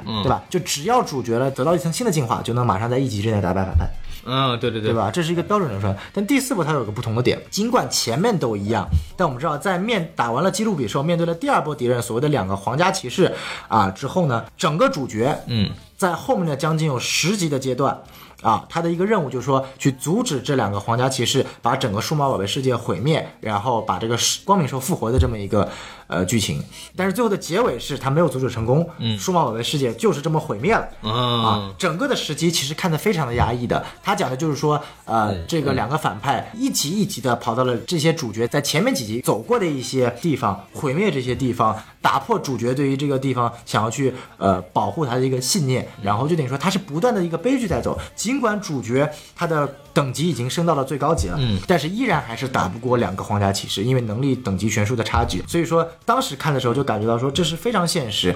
尽管最后他是一步一步一步一步一步，慢慢的我们能看到每一集主角能力在慢慢的加强，通过每一集他的信念加强，对于两个反派能力的分析，他在不断加强，但是整体的过程还是在不断的被反派打压的。这个我觉得是一个呃蛮创新的一个点，让我看的地方就是说 OK。这个确实让我看到了他们这些主角是没有挂的啊不像第一部的主角，你只要有了徽章的力量一进化，他妈的直接把反派干死，啊，您就是曾国藩，哎，屡败屡战，屡战屡败。，哎，是是啊是是是。所以当最后那一刻他干掉两个反派的时候，我是真的觉得说 OK，嗯，那一刻我是有有有感动到了，我是真的被你们那个。不懈的努力，时机不懈的努力，最后干掉反派，我是认同的，而不像前面的，就是说我通过徽章的力量，说 OK，我突然悟到了友情的力量，兽人加露露，嘣，反派死了，就这种感觉要更加的强烈一点。诶对第三、第四部有什么印象？就刚刚那个小宋他大致概括了一下嘛，我觉得他那个第三部他好的地方嘛，就是把这个数码世界这个起源嘛，他他创造新的起源是吧？对，嗯，而且而且他圆圆的特别好，就从头到尾就圆的特别好。但是呢，就有有个很奇怪的地方，就是一开始，刚才小宋说不是可以吸收数据嘛？吸收数据还有刷卡两个这个新的元素嘛？就是刷卡，我们都知道它是为了卖卡嘛，对的因为第一部、第二部估估计是没卖好，所以在第三部就开始强调 这个真实强调这个概念，对，强调这个我们是要刷卡，我们不仅我们不仅有卡，我们动画片里面还有人在用卡，就刚刚说那个勇气之盾，对吧？嗯，但是呢，你你创造这个概念，就比如说你妖狐兽到处吸你的数据，但是你吸到最后，你还是比那个基尔兽慢了。基尔兽进化成古拉兽还是可以碾压你，还比你先进化，而且你还不会进化，你吸这么多你还不会进化，你吸那么多干嘛？你告诉我，是吧？你前期你可以吸数据，然后你后期你不吸了，你前期你不停的不停的刷卡，到后面你不是也不刷卡了，你后后面不是还是倚仗那个进化嘛，是不是？你这样进化之力，到后来那个卡不是就变成了一张蓝卡吗？嗯，一张卡四个人一起刷。啊，对的对对对，呃，第三部的时候，除了那个进化的时候，它有那个固定的那个模式之外，它刷卡不是也特别酷吗？嗯，其实我都不知道他们那个刷卡那个姿势到底跟跟跟谁学的。印象里面、那个、假面骑士，印象里面那个剑良刷卡的就特别帅。然后刚才那个小宋说那个树立是吧？树立这个不是很黑暗，对对不对？我刚才查一下，他这个树立它变成那个地力魔，不是变得很恐怖的那个？说真的，那个是挺挺恐怖的，绝对黑暗阴影。然后我查一下，他那个其实我觉得有参照那个《新世纪福音战士》里面那个哦，林波利，不是后来最后最后不是也变成了一个很大只的一个短发的一个呃很大只的一个一个实体嘛，啊。就是很恐怖的一个女体的一个形对状。对对对对对，就有有有胸部、短头发，然后眼睛没有眼球，呃，没有没有瞳孔，那个那个，它这个东西就是有一点那个，就是那种感觉，是是是，其实蛮恐怖的，有点类似，呃有点致敬的感觉。对，然后那个第第三部，它创新了这个刷卡跟这个吸收数据这个概念很好，但是它没有用好。最后后面不是都是引张进化了吗？是是所以它这个没用好，没用好之后就到了第四部，第四部又搞了一个新的那个魂进化，对对对，第四部其实我我个人也是非常喜欢的，因为它脱离那个人跟数码宝贝这样子，就是人在打架的时候人无法参与嘛，它就直接把人跟数码宝贝就做了一个非常完美的一个融合。还有那个第二部那个装甲进化那个元素，都都融融合在一起，挺好的。而且第四部它也有那个吸收数据嘛，就是对，数码密码扫描啊，它不是一直在把那个数码世界的那个一块一块的吸收掉嘛？是后来那个那个数码世界不是变得坑坑洼洼的嘛？就是我就觉得它在那个第四部里面，它这个概念是用的挺好的，就是数据吸收数据，就是删除你的这个数码世界，一点点删除掉。数码兽也有应用到，好像也是可以吸收的，是不是？就变成一个装甲。第四部的时候，人可以用那个，就是那个那个魂，那个东西呢，是第四部引出了一个概念，叫做石斗士。就石斗士呢，本身是上古时期封印了呃光明兽的十个斗士留下来的一个叫做斗士之魂的这个东西。斗士这个之魂的这个东西呢，本身是可以给任何人都给装甲上的。就打个比方，呃，哦对。装甲上火就是火系斗士精神，它有两个人形和兽形的两个存在。人形的斗士精神进化出来就是装甲上那个东西叫做火神兽，进化成兽形叫做炎龙兽。等于说是不管你是人装甲上这个还是其他的兽装甲上这个，都能成为这两只数码宝贝。但是呢，它本身这两只呃这两个魂魄它是有自己的意识的，会选择自己的装甲者。那么它是选择了这群人类作为它的装甲者。哦，就人和兽都可以变。刚才我其实想说的是，那个在第四部里面，不仅人可以借用那个那个魂来变成各种各种各各种各样的形态，对，兽也可以。对兽也可以用那个装甲变成几个形态。是的，是的，是的，没有错。对对对，这个其实特别有意思，这个这个就特别有意思。第四部有没有存在那种人和兽之间打一架，然后都用同一个装甲，看看谁 没有没有装甲好像都是装甲只有一个，然后他不是说打一架，就是装甲是要选择的，它是藏在每个数码地带的一些核心角落，只有它感应到了可以跟它匹配的人的出现，它才会把它，啊，它才会现身。人就定制的呗，对吧？对，就有点类似定制的。而且第四部它不是可以转换的嘛，是不是？对的，第一，它是本身可人形和兽形之间互相转换；第二，它是可以把自己的斗士星神直接转到另外一个人的手上，嗯，啊、而且它还可以两个融合在一起，是双魂进化。对，特别酷，特别酷。然后那个第四部里面不是那个有那个皇家骑士的概念吗？对，哎，就是说真的，这个有一点可惜。其实我那个时候，因为大家都已经知道皇家皇家骑士它的其他一些那些乱七八糟那什么 V 龙兽那什么东西了嘛，哎，可是他没有把它全部画出来，我就觉得这个特别可惜。他一直用的是粉色那个啊，那个时候好像皇家骑士这个概念还没有成熟。在干坏事，他就是皇家骑士嘛，对不对？啊就是他虽然这概念没有成熟，但是他用那几次就是皇家骑士。对，很可惜是他当时就没有特别成熟这一点，对对对我也是这么觉得的，有点可惜。所以就是从一二三四啊，其实也可以包括五了，就是它零一跟零二算是一起对，吧零。一零二它是一个世界观就它。每一每一步，它都就是搞不一样的世界观。我觉得这个就是它输宝可梦这一点，就是你总是去洗牌，而且你洗洗还挺干净的。你洗干净了，然后你以前那东西你就卖不了了嘛，嗯，对不对？对就是你你以前卖的东西，哎，你看新的，别人就喜欢新的。你看你第三部，但那个时候时代进步点，人家人家人人都买那个暴龙机，一开始人家没有买第一部那神圣计划嘛，是不是？大家都买那个第三部那个暴龙机嘛。其实如果你如果一个世界观你能稍微统一一点的话，你不停的完善你的世界观，不停的填坑这样子的话，再加上那些什么病毒啊、什么疫苗啊这东西啊，慢慢就全部丢进去啊，我就觉得哎，那就太棒了。不过呢，也不是说第三部、第四部不好啊，肯定是好的。但是如果说它有一个更多的承接性的话，我会更喜欢。然后，还有一个我非常喜欢的一个小妖兽——堕天地狱兽，对对对对，爆裂形态，这个角色塑造特别好。第三部特别帅，对对对，它就是类似于我最喜欢的那黑暗战斗暴龙兽一样。而且他的这个人物弧光啊，哎，我们居然提到人物弧光，他的人物弧光是非常完整的。对，而且很有悲情色彩，特别酷。因为因为那条有一种就是我们那个时候就是不是说我们那个时候吧，其实现在也有很多角色，就是从他一开始是好人，然后变成坏人，就是他这个转变这个过程。而且那你没发现那个堕天地狱兽它的那个配置很多嘛？它有枪，它有摩托，后面还有个翅膀。嗯，这个亦正亦邪，这个塑造是蛮好的。这个反而是那个第一部、第二部它那个稍微缺少一点的元素。好，呃，前面 B A 刚刚讲了一下他对于第三、第四部的看法，确实，就第三、第四部都是我们有爱有恨的一些点。就等于说，第一、第二、第三、第四部整体还是构成了我们所认知的一个所谓的数码宝贝，哎、比较有共鸣的呃动画系列。那从第五部开始呢，就整个数码世界开始进行的大范围的崩坏了。啊，什么就就崩坏了吧？第五部世界观跟等级都开始崩溃。对，就尽管第五部它引入了我们所谓的这个非常非常受欢迎的皇家骑士团，而且是整个团的概念。就第四部只有两个人嘛，而且是反派。第五部是把整个团的概念和人物都引进来了，包括世界树这个概念。但是第五部第一剧情非常的杂乱，第二它的数码宝贝拯救队啊，Savers，它讲述的也是这个一边数码宝贝一边人类世界互相拯救的这么一种感觉。最关键的是它的主角从小学生变成了初中生，画风完全变成了那种呃少年漫的感觉。关键这是一个可以一拳打爆一个究极体的人类。人类把个把数码兽打爆还行，对，啊，真的，数码兽不要面子的，就就是那只阿尔戈兽，就是传说中我们新版的阿尔戈兽就被大门大一拳打爆爆，就是传说当中的大门大兽嘛，这就是。对对对对对，就传说中的大门大兽。那这个主角叫大门大，是一个叫打架打架狂魔、打架翻掌的一个、啊一个绰号，很喜欢打架。然后呢，关键是不以不知名的原因，他们这个概念叫做叫数码之魂的一个概念。嗯就他这个数码之魂呢，就是冲入数码之魂之后，数码宝贝就可以进化。他的搭档也是一只牙骨兽啊但它是牙骨兽的亚种，叫叫牙骨兽 S。嗯，手上的那个是有一个红色的一个腕带的。啊，它的进化进化成的不是暴龙兽，是大地暴龙兽。大对，你要强调一下，他的鼻孔也是变得不一样了。哦，对，他的鼻孔变得好大。啊它鼻孔是本来是小小两个，然后变成前面两个大大的孔，对对对对对对，然后它的进化型也跟那个太一的牙骨兽有点不同，还会飞。哦，对，还会飞，还会飞，就什么？孔老师震惊了。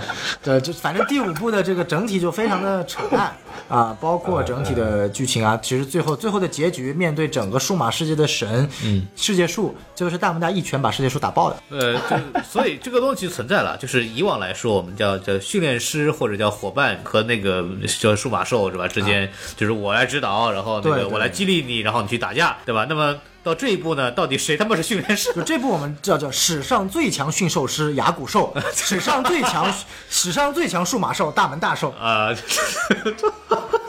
笑死我了！对吧？所以说我们说新版的太一成功继承了第五部的大门大寿，能够这个在在前面两集用手成功的虐杀了两只阿尔戈兽幼年期 大门大寿，什么鬼啊？这都是啊，这都不算鬼的。我们来看第六部啊！这天哪，第五部跟前面是没有关系的啊，每一部包括第六部都有没有关系？啊，都没有关联。对，然后第六部呢，非常的牛逼。第六部叫做《数码宝贝合体战争》，剧情如其名，这部彻底的抛下了成熟期、成长期、完全体、究极体这个概念。它在它的世界观里面啊，数码兽由于在上古时期失去了进化这个概念，嗯不能进化了，哎所以只能采用合体的这种方式，就叫 DG Cross 啊啊，叫 DG Cross。整天上古上古怎么你 了？上古太累了，天天被你改。上古太累了，哎上古太累了上古不知道发生什么事情，总归就是出了点事儿。没事就魔改上古，啊上古也要面子的呀。就反正在这部里面，所有的数码宝贝都是只能要合体的。啊啊，合体之后就强了一个等级了啊而最关键的是，这部里面战力是完全崩坏的。在前几部里面的最终 BOSS，在这部里面也有出现，嗯，是被作为杂兵出现的啊 啊。呃，就在第一部出现的黑暗四天王木偶兽，在这部里面是一个啊、被大家欺负的一个小型数码宝贝啊！啊，然后在第四部里面，大反派光明兽在这部里面是属于一个叫做呃黑暗三元式莉莉丝兽的手下啊。然后在数码整个世界观中特别牛逼，坐镇整个数码宝贝世界中心的黄龙兽，嗯啊，在这部里面是一个反派的坐骑嗯啊，就反正这部里面是坐骑对，在这部里面的数码兽的一个定位完全的崩塌。啊，这反正他这个能这么糟心也是有原因的了。但是他其实，哎，还是商品化的那种倾向比较重吧。嗯就商品化那个吃相还是比较重，就是喜欢搞变形金刚嘛。啊，对，不知道吧？可能那 对，可能那个时候就比较开始就比较流行了吧，是就是比较流行，是是可能这个东西卖的比较好。就这么也多没感觉他卖的很好，这么多年啊，我们就是变形金刚当时为我们营塑造的这么基本概念沿用至今，沿用至今，真的是呃，就变形金刚作为我们最经典的所谓这个玩具和动画的结合啊，它是有道理，它有一些经典逻辑，哎比方说不断的有新造型，哎然后会进化，哎啊、合体，哎反正想办法怎么就那种能推出新玩具的方式，他们早就尝试过了。啊。然后数码宝贝学了一次，对对对，就我觉得就这个样子。哎呀，啊，其实我们刚刚刚前面也把第五部、第六部稍微讲了一下，啊对我觉得这就是我们这次为什么给大家讲一下这个动画系列的一到六部的一个简介。其实最关键的是，呃，让大家更好的能够去了解这个 IP 它的一个整体的一个运营方向和它之间错误的一个方向。对其实我特别想跟 BA 聊的一点就是前面 BA 也提到了，说为什么数码宝贝作为一个系列，作为一个 franchise，它会比神奇宝贝要失败、啊？它是基本上是同一个时刻开始运行的。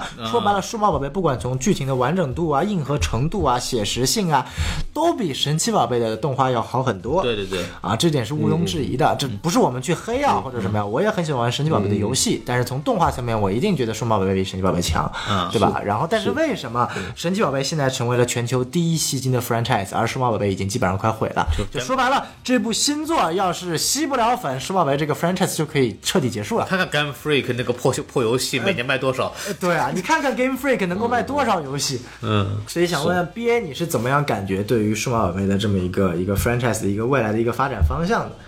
首先，他必须要搞清楚他自己到底想要做什么东西，一定要做下去。他商业定位一定要搞准，你到底要卖什么？然后呢，你你数码宝贝有这么多这些漂亮的这些设定啊，你看进化呀，是不是？什么数据、病毒、什么疫苗什么之类的。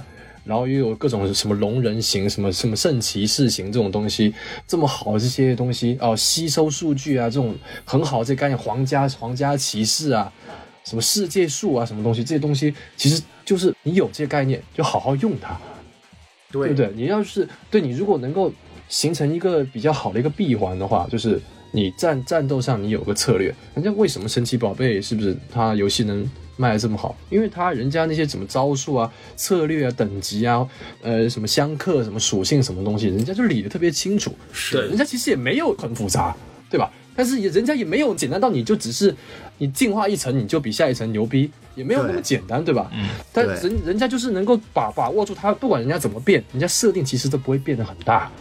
而且他一步一步，比方说什么。属性相克，它是每可能到过几集、过几年会有一个新增的属性，然后有一个新的这么一个相克模式，但它是也是在同一体系下面去增的，而不是我重新不要了，嗯。我换一个新的东西。是是，首先，那个口袋妖怪它圆的好，反正它都是在他自己的一个世界观里面圆嘛。对。就像海贼王一样，海贼王一开始没有霸气，你后面增加一个霸气，跟你前面其实也不冲突嘛，对不对？但是你神奇宝贝，你一洗牌洗的太厉害了，就相当于你是真的就是。啊，数码宝贝，你就直接洗牌就洗太厉害了，大家就不知道你在搞什么。但是现在我们看这个星座里面，它就有很多地方开始变得合理了嘛，对不对？嗯，像你看，至少我们看到暴龙兽能够用它的头头壳去挡，嗯，加鲁鲁兽跑 跑比较比较快，对吧？你是你进化了，你也不是说你打完了你就退回来，你干嘛要退回来呢？你进化这么牛逼，你就先撑着吧，是不是？对，这些 撑一段时间再退就是嘛对，就是你这些呃，比如说你什么头壳啊，你跑的比较快啊，你攻击力比较猛啊，你你可以当诱饵这种东西，如果一旦你的设定成熟了、合理了，那么你就可以加入策略，是吧？对你如果加入策略的话，那你就可以卖商品了。对的，你就可以卖游戏了。嗯，游戏就卖得好，当然你现在也有卖游戏，我知道。但是你如果有一些更更好的这些东西，呃，设定上比较成熟的话，策略上也能搞出来的话，其实这些游戏啊、这些卡片啊，或者暴龙机啊什么之类的这些东西，其实都是手到擒来的。我觉得它这个是数码宝贝呃跟神奇宝贝最大的一个差别，以及它需要去改进的地方或者是完善的地方，也是我对它寄予一种期待吧。确实，对，我觉得神奇宝贝或者是它很很牛逼的地方，就是它虽然这个大设定不变吧，但它它其实很细节，尤其是游戏，对。就是它目前为止已经形成了一个非常严密的这个游戏的这么一个系统。对对就比如说我就它你需要经过精密的计算，然后才能打过对方。它本身是一个数值游戏，对。啊，包括了对对其实对对对。我看到很多的一些视频，最牛逼的，因为狂使王国卷盾嘛，知道有一个人拿了六只九十九级的鲤鱼王，成功干掉了剑盾的那个冠军，而且是没有作弊的，他成成功通过了战术和技巧，这个是神奇宝贝特别牛逼的一点。他他的攻击并不仅仅是攻击，他有所谓的镜面反射啊这些东西，技巧啊同归啊，他本身在一个培育。对战的一个体系当中，它还有一个所谓的，就在于通过技战术让自己成为最牛逼的这么一个训练训练师的一个概念存在。它有它有几层，就一般玩家可能比如我通关，然后把我的一个精灵升到就满级，剧情满级，然后打赢了冠军，然后结束了。但是你也可以玩高阶玩家，就可以玩对战，哎然后可以做计算，然后精灵培育。孵蛋，对，可以玩闪，它可以玩好几层，对但它同时又在同一个世界观里面存在着对，并且在每一集动画里边会进行一部分的强调，然后来体现我们有这个新特性。它它它它的动画片是它的游戏的一个广告片，那它的动画片为了让每一代人、每一代的小朋友都能够进去，所以它的故事模式和人物主角基本没有变化，对然后会让大家啊，我就后面的人也知道哎大概什么样的故事，然后它的记前面的设定也没有变，然后新的小朋友也很快能进去，然后也不会影响到他不看前作，其实也不会太多的影响，就其实就是一种公式，对吧？对，它是一种很好的商业策略。对对，对，这是一个非常牛逼的。但是数码暴龙好像一直就是好像第啊这一集我们弄完以后，嗯，感觉不行，我们好像效果不好，那我们换一个新方式，然后就重新搞个，哎，效果还是不行，那我们再再换新方式，不行，还是不行。对我这种，比方说我只看过前面第一部的，我是没有动力看什么后面的，因为跟前面的又没有关系的。我关心那些人物，他这个没有任何成长，然后我就没有动力去看后面的这个东西了对。，我们不管小孩子还是我们现在，我们看这些动画片，就是我们就很喜欢考究他们这些细节嘛，对不对？对那你看刚才那个小宋说的嘛，那木偶兽你在第一部这么强，你到第五部怎么变成一个？是不是？大家就会觉得啊，你你这样子设定都搞完了，这些战力什么都被你打乱了，我都不知道该怎么看你了。你说这只强，你就这只强，升级升级进化都已经变得没有意义了，你这不打自己脸吗？对不对？是是是，而且说白了，神奇宝贝有个特别好的一点，它就有一个非常，它就我们叫做 lore，或者就是它的一个世间的一个历史非常的一个完整。比如说，它就设定很清楚，嗯嗯嗯从珍珠钻石开始设定，世界是由阿尔宙斯诞生的，诞出了三个神兽，一个是管空间，一个管时间，一个管暗物质。然后时间下面出现了雪拉比，空间下面出现了海陆空三个裂空座、盖欧卡和古拉顿。古拉顿它每个神兽可以都赋予一个特定的一个性质概念。对然后每一代都会把整体的体系往下填充，而且它每一个区域说白了，未来都是连在一起的，它是在同一个世界观下玩这个游戏是，不冲突对。但是数码宝贝，就我之前也跟 BA 聊过，说什么时候真正能出一版游戏或者出一个动画，能够真正按照它的设定来把整个数码兽的编年史给体现出来。从它最开头哪些数码宝贝怎么成立了皇家骑士，哪些最领土的级别，呃，这个七大魔王呈现出来，你这个到底是吞食数码宝贝，还是按照等级来分？你这个合体又放在什么境界？石斗士和光明兽在历史地位是属于超古历史，还是中古历史，还是近古历史？这些东西它都没有体现出来。那我对于我看数码宝贝这个题材就是割裂的，因为它所谓设计出的一个世界观，只存在于所谓的卡片的设定当中，而不是我通过某一个载体，我能非常鲜活的看到这个世界的存在。对，就其实就是说到引申到就是最最新的这一季嘛，其实它是有这个，我们会希望他会他在做这个努力，就是是就我们叫从我过去的几代动画片里边去吸取一些设定，然后形成一个完整的成体系的一个新的这么一个世界观。对然后以这个东西为基础，因为他用的也是老人物，也是考虑到情怀和大家的接受度，然后从你们刚刚讲的里边，呃从不同的代际里边去吸取了一些小的设，融合到这个新的版本里面去。我希望他肯定是到最后能够形成一个新的可以成往后延伸的这么一个体系。如果他能做到这一点，那么这部新的动画片它能够达到一个就比较好的这么一个高度，然后来作为一个新的开始，来重新去激发这个 IP 的真真正的这个价值。否则的话就就会很尴尬。如果它又是个全新的，又是一个完全新的东西，然后又跟原来完全不一样，那它就又又失败了。它其实我觉得从反正至少前三集的感觉，它确实是在去做这样的努力。然后我们也希望它后面能够去给我们带来很多更多的惊喜吧，就是是是这么一个东西。然后就说到这里，就最后给大家就要说一下，就大家对这个，因为我其实也说完了嘛，就大家对这个。这个新的系列往后的发展有什么想法？然后毕业你可以先说一说。跟一开始说的一样，就是我发现他人物有参与，然后每只数码宝贝的属性有被应用到，然后也不会说乱进化，然后乱退化这样子。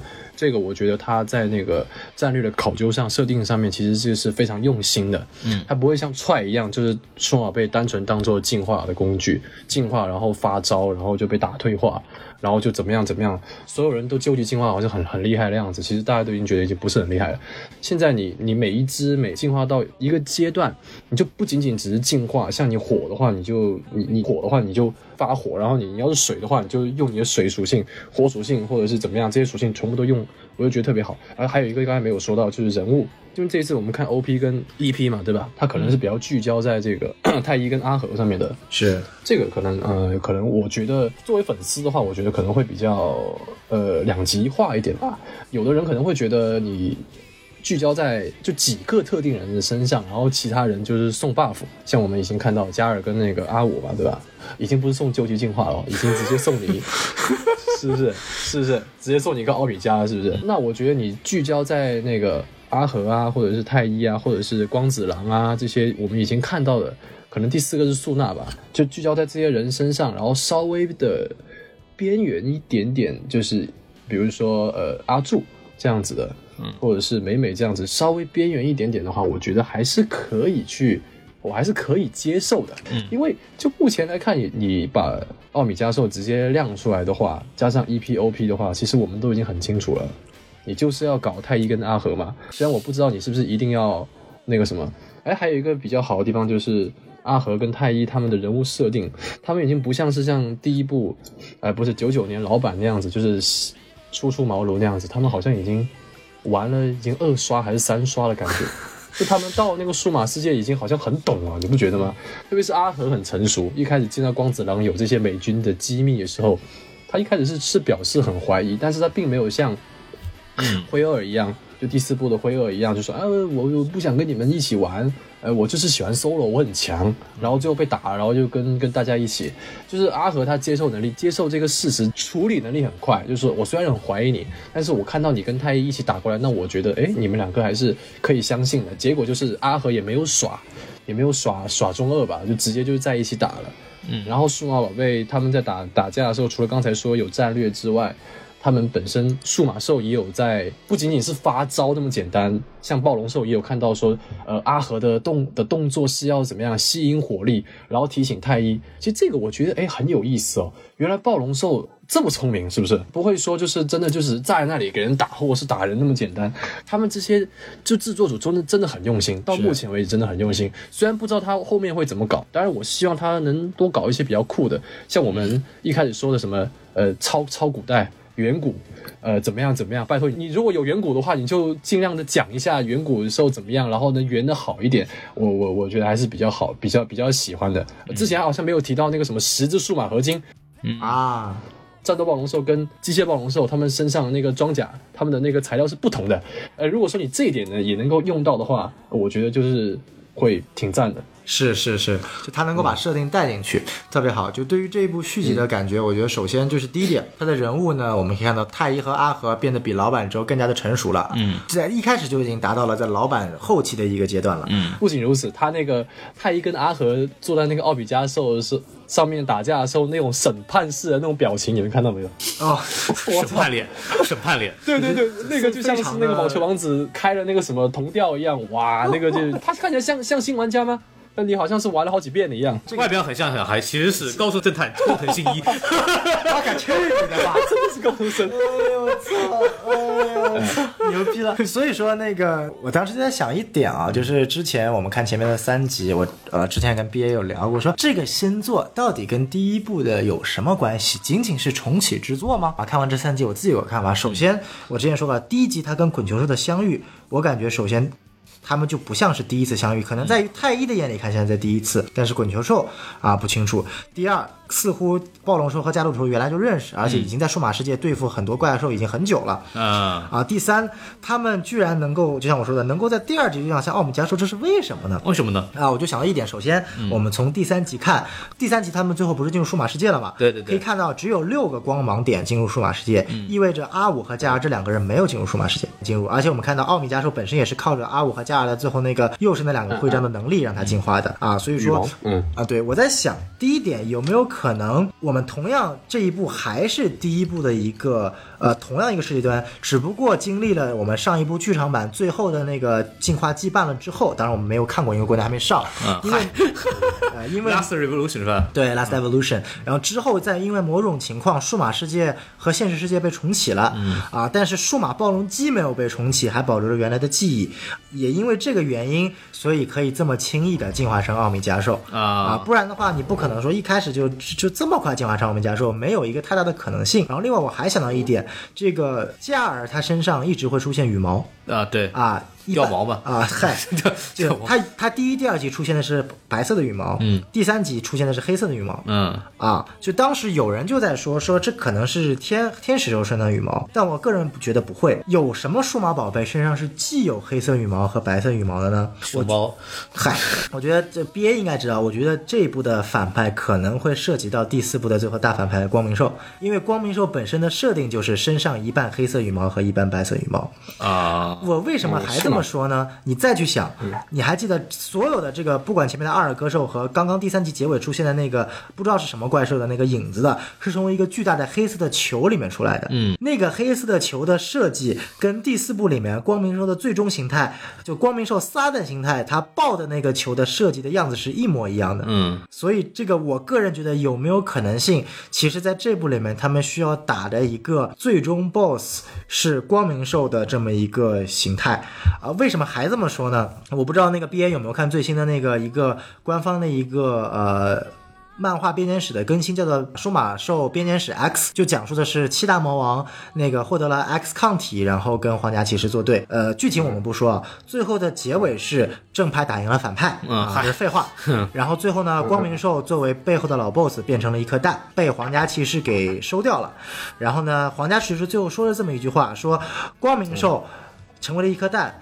它未来会有崭新的形态出现，并且会成为皇家骑士的一员。也就是说啊，这有可能这是最新的一个设定，但也有可能会把它用在最后的这一个新版的连载里面，甚至可能继而他最后的一个他身上的迪路兽的最终形态，就是可能光明兽的最后的这个新形态。啊。啊，这是我目前想到的一个可能性，结合整体的一个一个一个过程。嗯。呃，我的话可能就有点不同，这个我觉得观众也可以，也可以就是自己想一想吧，就是两两两种观点吧。第一种就是那个刚才呃小宋说的那个呃有有承接曾经的那种记忆那种设定，虽然洗牌了，但是还是有部分有被记住，是不是？是我觉得我个人是觉得应该是没有，我觉得应该就是没有，因为呢，首先呃刚才小宋说那个滚球兽可能对太医有一种熟悉感，是不是？对但是其实这个概念在历代数码宝贝里面其实都有都有，你知道吗？就是很多数码宝贝在第一次见到它的那个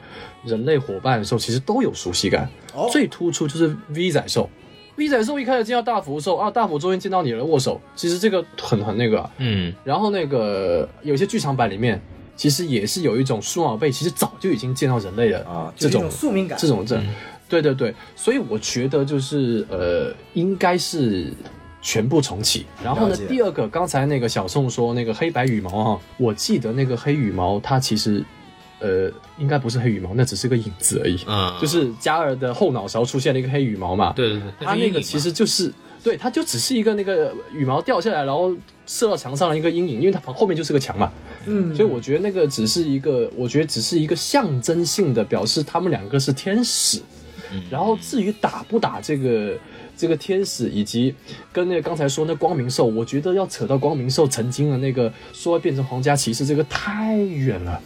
如果你新的这一个星座要跟那个时候的光明兽扯上关系的话，那那因为他这个是为了吸新粉的嘛，对不对对对，是吸新粉的话，你要是还搞那个什么很久以前的那个设定，可能很多人就会老粉跟新粉可能就开始会有点打架，说老粉说哦，他这个跟以前是有关系的。那么既然这样的话，那就会延伸出更多的关系，千丝万缕的。那没有看过曾经光明兽人怎么办？那就不方便入坑了。哎所以我觉得他，对对对，所以我觉得他这个应该是一个非常干净的一个洗牌。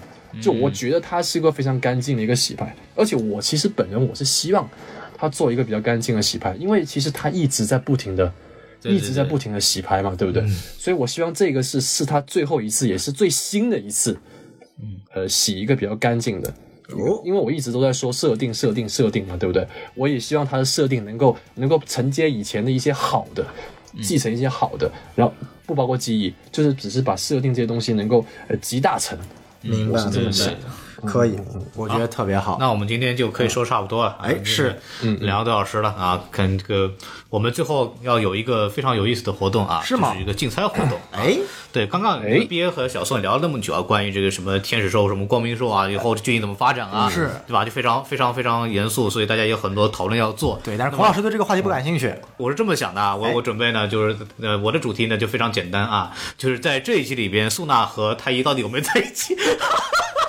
我看来狂人还肯定知道，在原版的里面，太一和苏娜最后没有在一起。这这个这太太太绿了，太绿了啊！啊，然后在第三集刚刚出的里面也可以看到，这个太一亲自对苏娜说：“我们这个关系啊像一个孽缘。”这你搞不懂制作者是一个什么样的心态说出了这句话。对对对，这个真的好想好多哦，这个真的。对对，然后我我是这我是这么想的啊，就是大家可以那个在这个我们的节目下面留言啊，哎就你要是觉得可以呢，你就选是啊；你觉得不能在一起呢，选否，对吧？哎对，然后我们会在这个留言里面众多留言里面抽取啊一个啊，抽就首先等到这季结束之后，我们就知道这个事情是真是假了。对对对对我们会在正确的这个观众的呃这个里面进行抽奖，啊抽取的一位呢，啊，对，我们就送一个这个数码宝贝相关的这么一个周边产品啊，哦这个小宋老师珍藏了呃好几十年的一个产品。嗨，这个数码宝贝总共也没有好几十年。二十二十五年吧，二十五年哎，对对，好好几十年产品，大家可以敬请期待一下啊，是是是是期待一下。然后我们今天就聊的差不多了啊，非常感谢 BA 过来，我们这个又请网红了啊，哎，谢谢谢谢就。希望他们能带红我们。是哎，不是网红，不是网红。也然后也非常欢欢迎大家去关注我们什么电台，然后我们的微信公众号 S M F M 二零一六。哎 S M F M 二零一然七，后啊，对对对，二零一六啊，然后我们那个也同时在呃很多平台也会更新啊，已经不止在喜马拉雅了，还有什么呢？还有就不能说，然后怕被其他平台给干掉，你知道吗？是，对对，然后就是所以现在各大平台里面这个互斥非常严重，对 对，会非常严重啊。这主流的一些音频平台我们基本上都会有啊，大是家可以去听一下。然后呢，这个。个 B A 啊，Build Alien 啊，YouTube YouTube 啊，包括 B 站的账号，大家都可以关注一下。哎，然后微博。还有微微博啊，B A 的微博真是非常的刺激啊！啊，看 B A 的微博可以看到很多，就是你们想看的那些东西，知道你们好这口。对对，但是就是秉承一个负责任态度呢，我不建议未成年人去观看啊。对我们，我们秉承一个负责任的态度啊，未成年人也一般不会收听我们这档节目。啊，对对对，未成年，我我们还是有不少的，比如说，比方说狂阿米的粉丝经常在高一高二那个区内，你知道吗？就是啊狂阿米他这个面向的粉丝都是这个文艺少年少女，你知道吗？哦然后他我跟他合作一些节目以后，他会他们的那个粉丝找到我们群里来，说我从华米那边听完，我问我什么高一什么初三，然 后然后说我觉得这小朋友你听我这个节目不要不要学坏啊，不要学啊，坏不要学坏，不要对对，学坏特别是没有，其实我很多观众也是高一高二的。像你看，你说你带坏小朋友，他就是要让小朋友提前了解到这个世界的美 呃，好。特别是那个这次可能这个 BA 来了以后，就更不推荐华迷的粉丝去听了啊。你这是要引战的。呃 开玩笑，开玩笑啊，就反反正就是欢迎大家来去支持我们的节目，然后也支持我们的这个嘉宾啊，好，嘉宾们带带我们，对吧？我们也希望更多的这个比我们粉丝多的嘉宾来过来做我们的节目啊，是吧？大家欢迎。然后 BA 呢，因为他的专长呢是在 DC 漫画这个方面，是对，然后我们以后有这个 DC 的电影啊什么东西，我们也希望 BA 也要有有时间啊可以对就反正拨容过来聊一聊啊。一定来，一定来。以后啥 DC 电影拍的烂，那以后就不只有我一个可以吐槽了，可以 BA 跟我们一起骂 fuck DC。以可以，可以可以。B D B A 作为众多 DC 粉非常不喜欢的，我我们三个人因为各种各样的原因都被 DC 粉群起攻，然而我们三个是最忠诚的 DC 粉呃，丝。就就是非常有意思了，这个事情非常有意思。得要有争议才有话题嘛。对对对对对，没错。行，因为我们今天就讲到这儿差不多，然后我们哎把节目截到这儿，然后非常感谢 B A 过来，哎哎然后我们谢谢就在这个谢谢谢谢节目跟大家说声再见了，拜好，拜拜。拜拜拜哇無限大な夢の後の 何もない世の中じゃそうはせいとしい思いも負けそうになるけど静止化したイメージだらけの頼りない翼でもきっと飛べるぜ。Oh yeah 無限大な夢の後のやるせない世の中じゃそうせ常識外れも悪くないから清楚なイメージを染めた。ぎこちない翼でもきっと飛べるせ Oh!